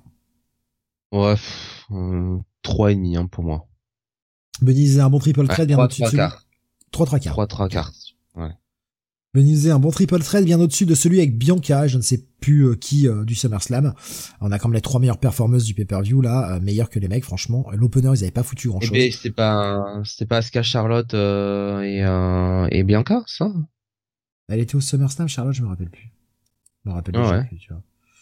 Ouais, possible. J'avais pas retenu beaucoup de matchs. Euh, de toute façon, Bianca, bien content de plus la revoir pour le moment. Ça me fait, ça me fait des vacances. Et qu'elle revienne en île. Ça lui va bien mieux. Euh, on est déjà à la moitié de la carte. C'est fou, hein, ça va vite, hein. Et ouais. Ça va vite, mais alors putain, qu'est-ce qu'on se fait chier pendant qu'on mate euh, Oh là là, oh là là là. Oh, le match de l'enfer. Alors, euh, oh, le Sinacho, là. Alors, le, le Sinacho. Est horrible horrible. John Cena et les Knights qui ont battu la Bloodline, Jimmy Uso et Solo Sikoa, compagnie de Paul Heyman en 17 minutes 20 avec effectivement un hot tag qui euh, qui était attendu et attendu et attendu et qui n'est jamais venu jusqu'à un certain moment. Voilà, ouais, écoute, moi j'aurais vraiment préféré qu'on ait John Cena et Edge Styles hein, contre la Bloodline, hein, comme c'était prévu au départ. Mais euh, ouais, franchement, euh, bof quoi. Bof. Donc, à la base, c'était contre Styles, je savais pas ça. Enfin, c'était avec Styles. moi, ça fait longtemps. Moi, j'ai raté. Franchement, ça fait longtemps que j'ai pas vu les weekly WWE. Je dois vous dire depuis, euh, bah, facilement depuis la fin du mois d'août. Hein, j'ai un gros vide là-dessus. Euh, mais euh, sur le clip en fait, euh, tu sais de la, la, review, la promo, le promo package, en fait tu vois AJ Styles et John Cena qui demandent un match contre la Bloodline à, à Adam Pierce. Et euh, et, euh, et donc il y a le segment où dans le ring ils doivent signer le, enfin il y a le contract signing quoi, tu vois, pour signer le contrat pour le match. Et en fait au moment où bah, Styles doit rentrer pour accompagner John Cena, bah il arrive pas et euh, et t'aperçois qu'AJ Styles il attaqué en backstage par par la Bloodline donc Ouais. Voilà. Donc j'aurais préféré. Euh... Alors le match c'était celui qu'il voulait faire, hein, John Cena et Knight. Hein. C'était ça qu'il voulait faire de toute façon. Ils l'ont construit comme ça simplement l'histoire. Mais moi j'aurais de loin préféré voir Edge Styles à la place d'Ellen Knight, hein, je te le dis. Je comprends l'idée du match et je comprends comment il est construit. Enfin, j'essaie de comprendre. Je crois que j'y arrive, mais euh, je suis pas d'accord. Déjà faire passer Jimmy pour un espèce de blaireau. Je bon. La Bloodline commence à vraiment tourner en rond, je trouve. Surtout de toute façon, Roman Reigns n'étant pas là. Hein, et que quand le mec décide de venir bosser un jour, c'est un événement. Rentrer l'annonce, hein. Oh là là, il sera dans le SmackDown. Ouais, bah, ce serait bien qu'il bosse à un moment aussi. C'est quand même le champion. Le mec squatte deux ceintures. Ce serait bien qu'il bosse un jour. Bref. Cette histoire, pour moi, elle tourne en rond. Mais Jimmy passe pour un pleutre. Ok. Je comprends l'idée de vouloir transférer l'overness un peu, je dis un peu, de, John Cena sur LA Knight. Elle a été over, mais on veut lui en rajouter encore plus. Mais là, on a assisté au Cena Show. C'était John Cena qui s'est fait euh, casser la gueule, mais qui revient toujours, tel le super-héros qu'il est. Et la Knight, il a servi à rien tout le match. Il rentre sur les, euh, quoi, deux dernières minutes, à tout péter. C'était hyper mal construit. Et je pense que le résultat qu'ils attendaient, c'est-à-dire que Ellen Knight arrive carrément à sauver John Cena tellement, euh, tellement il est over, en fait, ça marche pas. Tout ce qu'on voit, c'est Sina qui se fait son kiff et Sina qui se montre. Finalement, là, Sina, bah, il transfère rien du tout. Il est pas là pour aider les jeunes. Il est là pour, euh, il est là pour être, pour être vu, en fait. Je, j'ai détesté ce match. Vraiment, j'ai détesté ce match. Il ne réussit à rien faire. Rien du tout. Et en plus, c'était quand même relativement sloppy, hein. c'était pas ouf. C'était médiocre. Et euh, ce qui rendit aussi les choses sloppy, et il est temps que je l'aborde, parce que depuis le départ, moi, ça m'avait commencé à me gonfler. Je sais pas ce qui s'est passé niveau caméra, mais euh, c'était pas très en place. Le réal de, ce pay-per-view était, était quand même parfois vraiment à la bourre. Il y a pas mal de fois où on rate l'action parce que le mec est à la bourre et qui change pas le, le plan assez vite. Et ça a encore joué euh, sur euh, sur ce match-là. Hein. Il y a eu plusieurs fois où le Real il est complètement aux fraises. Je sais pas ce qu'il branlait, je sais pas si le mec est en train de siroter un verre à côté. Oh merde, faut que je change de caméra. J'en sais rien. Mais franchement, la Real était pas bonne. Et encore une fois, au prix où on paye, et en plus, avec les pubs de merde qu'on se tape, bah j'exige mieux. Oui, j'exige. J'ai le droit d'exiger. Je suis un client. J'exige. J'exige mieux que ça. C'est pas digne. Là, franchement, ce qu'ils nous ont fait, c'est pas digne. C'était dégueulasse. Benny qui nous disait euh, si vous voulez enterrer LA Knight, ils s'en prendraient pas mieux. Euh, Sinel a jamais aidé les jeunes, enfin jeunes, et les Knight ça me fait lever les yeux quand Cole l'appelle Kid, il doit être plus vieux que moi. Oui, euh, Knight c'est pas, euh, pas le mec le plus jeune quoi. Il doit avoir quoi 37 ans je crois, un truc comme ça LA Knight? Bah il est plus, il est plus vieux que Steve. Et plus vieux que moi? Ah non, il est non, je... il est il est ah plus il est un tout petit peu plus jeune que moi. Ouais, ok. il est, il est du 1er novembre, moi je suis du 24, je suis du 24 janvier, tu vois. Donc ouais, mais ouais, il va avoir 41 ans là. Il va avoir 41 ans là. Mais, dans il, fait, un mois. il fait plus vieux, il fait plus vieux que toi. Hein. Oui, bah oui, mais attends, moi je fais 25 ans encore, euh, Jonathan. ouais, c'est pas ce que disent les gamins quand ils prennent le ramassage scolaire euh, le matin. J'ai la tête d'un mec de 8 ans. Non, c'est pas ça.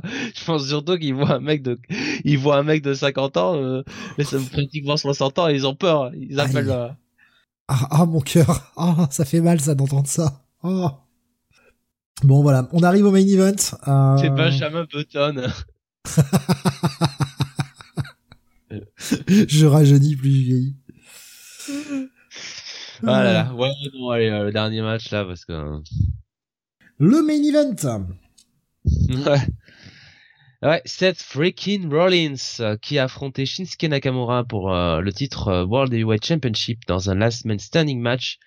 Victoire de Seth Rollins en 28 minutes 25 et je dois avouer que il y a franchement un moment où je me suis mis à faire autre chose. Euh, j'ai trouvé ça chiant. C'était c'était bien le début, notamment euh, je dirais euh, Nakamura, le côté un peu très agressif qu'il avait, tout ça.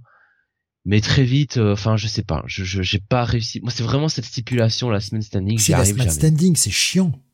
J'arrive jamais. C'est chiant les last man standing. Et c'est terrible. mourir d'ennui. Alors heureusement, dans les bons points, ils avaient quand même un arbitre qui d'une était réactif et qui comptait assez vite. Je trouvais que les comptes qu'il faisait dès que les mecs étaient à terre étaient assez rapides. Et surtout, le mec n'attendait pas. Le mec était à terre, il commençait à compter. Et pas, tu sais, toutes ces phases où on voit des fois dans certains matchs où Oh, le mec est à terre. Oh, l'arbitre se rapproche. En fait, le mec est déjà à terre depuis 5 secondes et l'autre a même pas encore compté 1. Là, le mec était à terre, l'arbitre y comptait. Ça, c'était carré de ce côté-là. Mais pour le reste... Hein. Bah déjà, euh, quelle mauvaise décision. Faire gagner Seth Rollins, très mauvaise décision. Ouais, mais bon, après, hein, tu, tu mets le titre sur, un sur Shinsuke, euh, je sais pas aussi, quoi. Enfin, c'est un peu, t'as un, tu te mets un peu dans un corner. Fais un champion de transition. Mmh, ouais, ouais. Pour reconstruire un autre face, ils ont plus de face. Alors, pour moi, le problème, c'est que si tu mets le titre sur Shinsuke, pourquoi tu l'as pas mis sur Finn Balor? Et moi, il est là le problème original. Le titre, il aurait dû être mis sur Finn Balor. Ouais, mais pour, pour que pour que Seth ait un peu plus de un peu plus de temps de titre. Ah, Là, c'est pareil, ça fait déjà plus d'un an qu'il a le titre. Non, pas plus. Ah, non, non, non, pas plus d'un an, pardon, j'ai connerie. Euh, c'est quoi, ça fait euh, depuis le mois de juin? C'est un mois, c'est un mois. Ouais, c'est juin, ouais, 4 5 mois, quelque chose comme ça. Non, mais il a le titre jusqu'à WrestleMania, hein, faut pas se mentir. Hein. Pas envie, hein. Le problème, c'est qu'aussi qu'ils arrivent pas à nous surprendre. Les titres changent forcément à WrestleMania, tu vois. Surprenez-nous. Vraiment, surprenez-nous. Ça fera parler. Qui nous disent, ont même pas utilisé les deux IndyCars, c'était nul du coup. C'est vrai, on espérait qu'ils aillent se casser la gueule dessus, mais non, pas une seule fois. Ça devait coûter trop cher en, matos.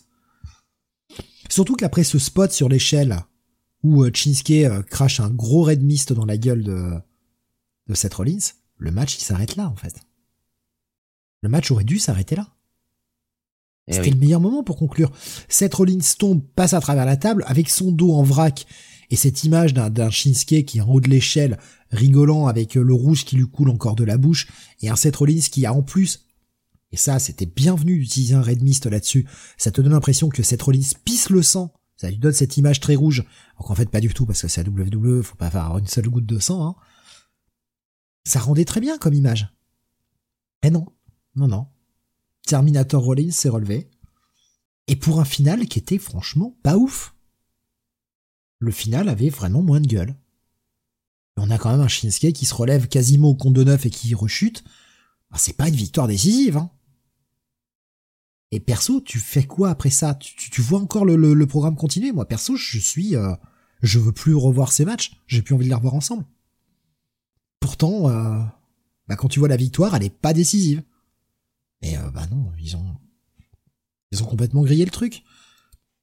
Fortement dommage. Alors bon bah dès lundi ils ont lancé Shinsuke vers un autre programme. Hein. On a Ricochet qui attaque Shinsuke. Euh. Voilà donc euh, on va avoir Shinsuke Nakamura dans un programme face à Ricochet. C'est pas ce qu'il y a le plus horrible, mais c'est pas forcément ce que j'ai envie de voir. Ouais, assez décevant Ce, ce, final et assez décevant ce pay-per-view. Et du coup Rollins il part vers quoi lui? Euh, Drew McIntyre à, à Crown Ah, d'accord, ouais. Avec un Drew qui est arrivé euh, lundi en lui disant euh, Mec, euh, c'est moi ton prochain challenger. Et Rollins qui gueulait Non, mais est-ce que je pourrais pas avoir une soirée sans avoir à défendre mon titre, quoi? Sérieux Et l'autre, il m'a niqué le dos, est-ce que je peux Et Drew McIntyre a fait Non, non, mais attends, mec. Moi, je te veux à 100% de tes capacités, ou en tout cas le plus proche des 100% possible. Donc, mec, on s'affronte à Crown Jewel. Je veux te casser la gueule quand tu es, euh, quand tu es à fond. Et c'est officialisé, le match à Crown Jewel, ce sera Seth Rollins contre euh, Drew McIntyre. C'est le seul match annoncé pour le moment sur la carte. Ok. Petit fast lane, hein. Très petit fast lane. Assez décevant. Moi, c'est un 3,5 hein, ce match. Putain, t'es gé- t'es généreux. Parce qu'en fait, il y a eu tellement de moments où je me suis fait chier, même s'il y a eu de très bonnes phases d'action, il y a eu tellement de moments où c'était chiant, où il se passait vraiment pas grand chose. Moi, je vais, je vais pas au-dessus de 3. C'est, méchant, hein. Et puis de toute façon, c'est pas le bon résultat et c'est bouqué avec le cul, donc euh, je vais pas au-dessus de 3. Je suis sévère, mais je vais pas au-dessus de 3. Et, euh, et pour ce pay-per-view, bah, ça a pas la moyenne pour moi. Le rythme, tout, c'était, euh, c'était pas bon. C'est ultra faiblard. Et au final, il se passe pas grand chose. Et euh, on est sur un pay-per-view de 3 heures où on a, voici la durée des matchs, 20 minutes 40, 28 minutes 25, 17 minutes 20, 17 minutes 20, 10 minutes. Ouais. Ça fait à peine une heure et demie, quoi. Donc non, moi je suis à deux écarts sur le pay-per-view. Ouais, un 2,5. Chronique qui me dit mais la pizza box, justement, ça enlève déjà un quart de point. Euh, parlons un peu. euh, tu, tu as maté le ou au moins les résultats du NXT d'hier soir, euh, Jonathan, parce que c'était quand même le le gros rien, j'ai rien regardé. J'ai à peine eu le temps de, de regarder le Dynamite là avant l'émission. Parce que NXT donc avait fait un gros gros. Euh, je vais remettre l'image de la WWE. Le NXT a fait un gros gros show. Euh, ils ont sorti la méga artillerie lourde parce que bah on l'a dit, Dynamite est exceptionnellement mardi soir. Et donc ils étaient en face et ça a commencé à se tirer la bourre entre NXT qui fait ouais la première demi-heure sans pub et euh, la W fait ouais nous aussi. Et puis on va même faire une demi-heure avant gratos sur YouTube. Les mecs se sont foutus se sont envoyés des fions. Et à la NXT ils ont sorti la méga artillerie lourde parce que John Cena est venu à la NXT LA Knight était à la NXT Asuka, Becky Lynch était là.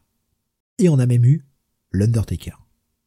Ils ont sorti tout ce qu'ils ont pu pour nous faire un gros gros show. Euh, J'ai regardé les résultats. Et écoute, euh, le show avait l'air quand même d'être plutôt pas mal. Sincèrement. Et euh, ouais, je pense qu'ils ont sorti un très bon show du côté de NXT cette fois-ci.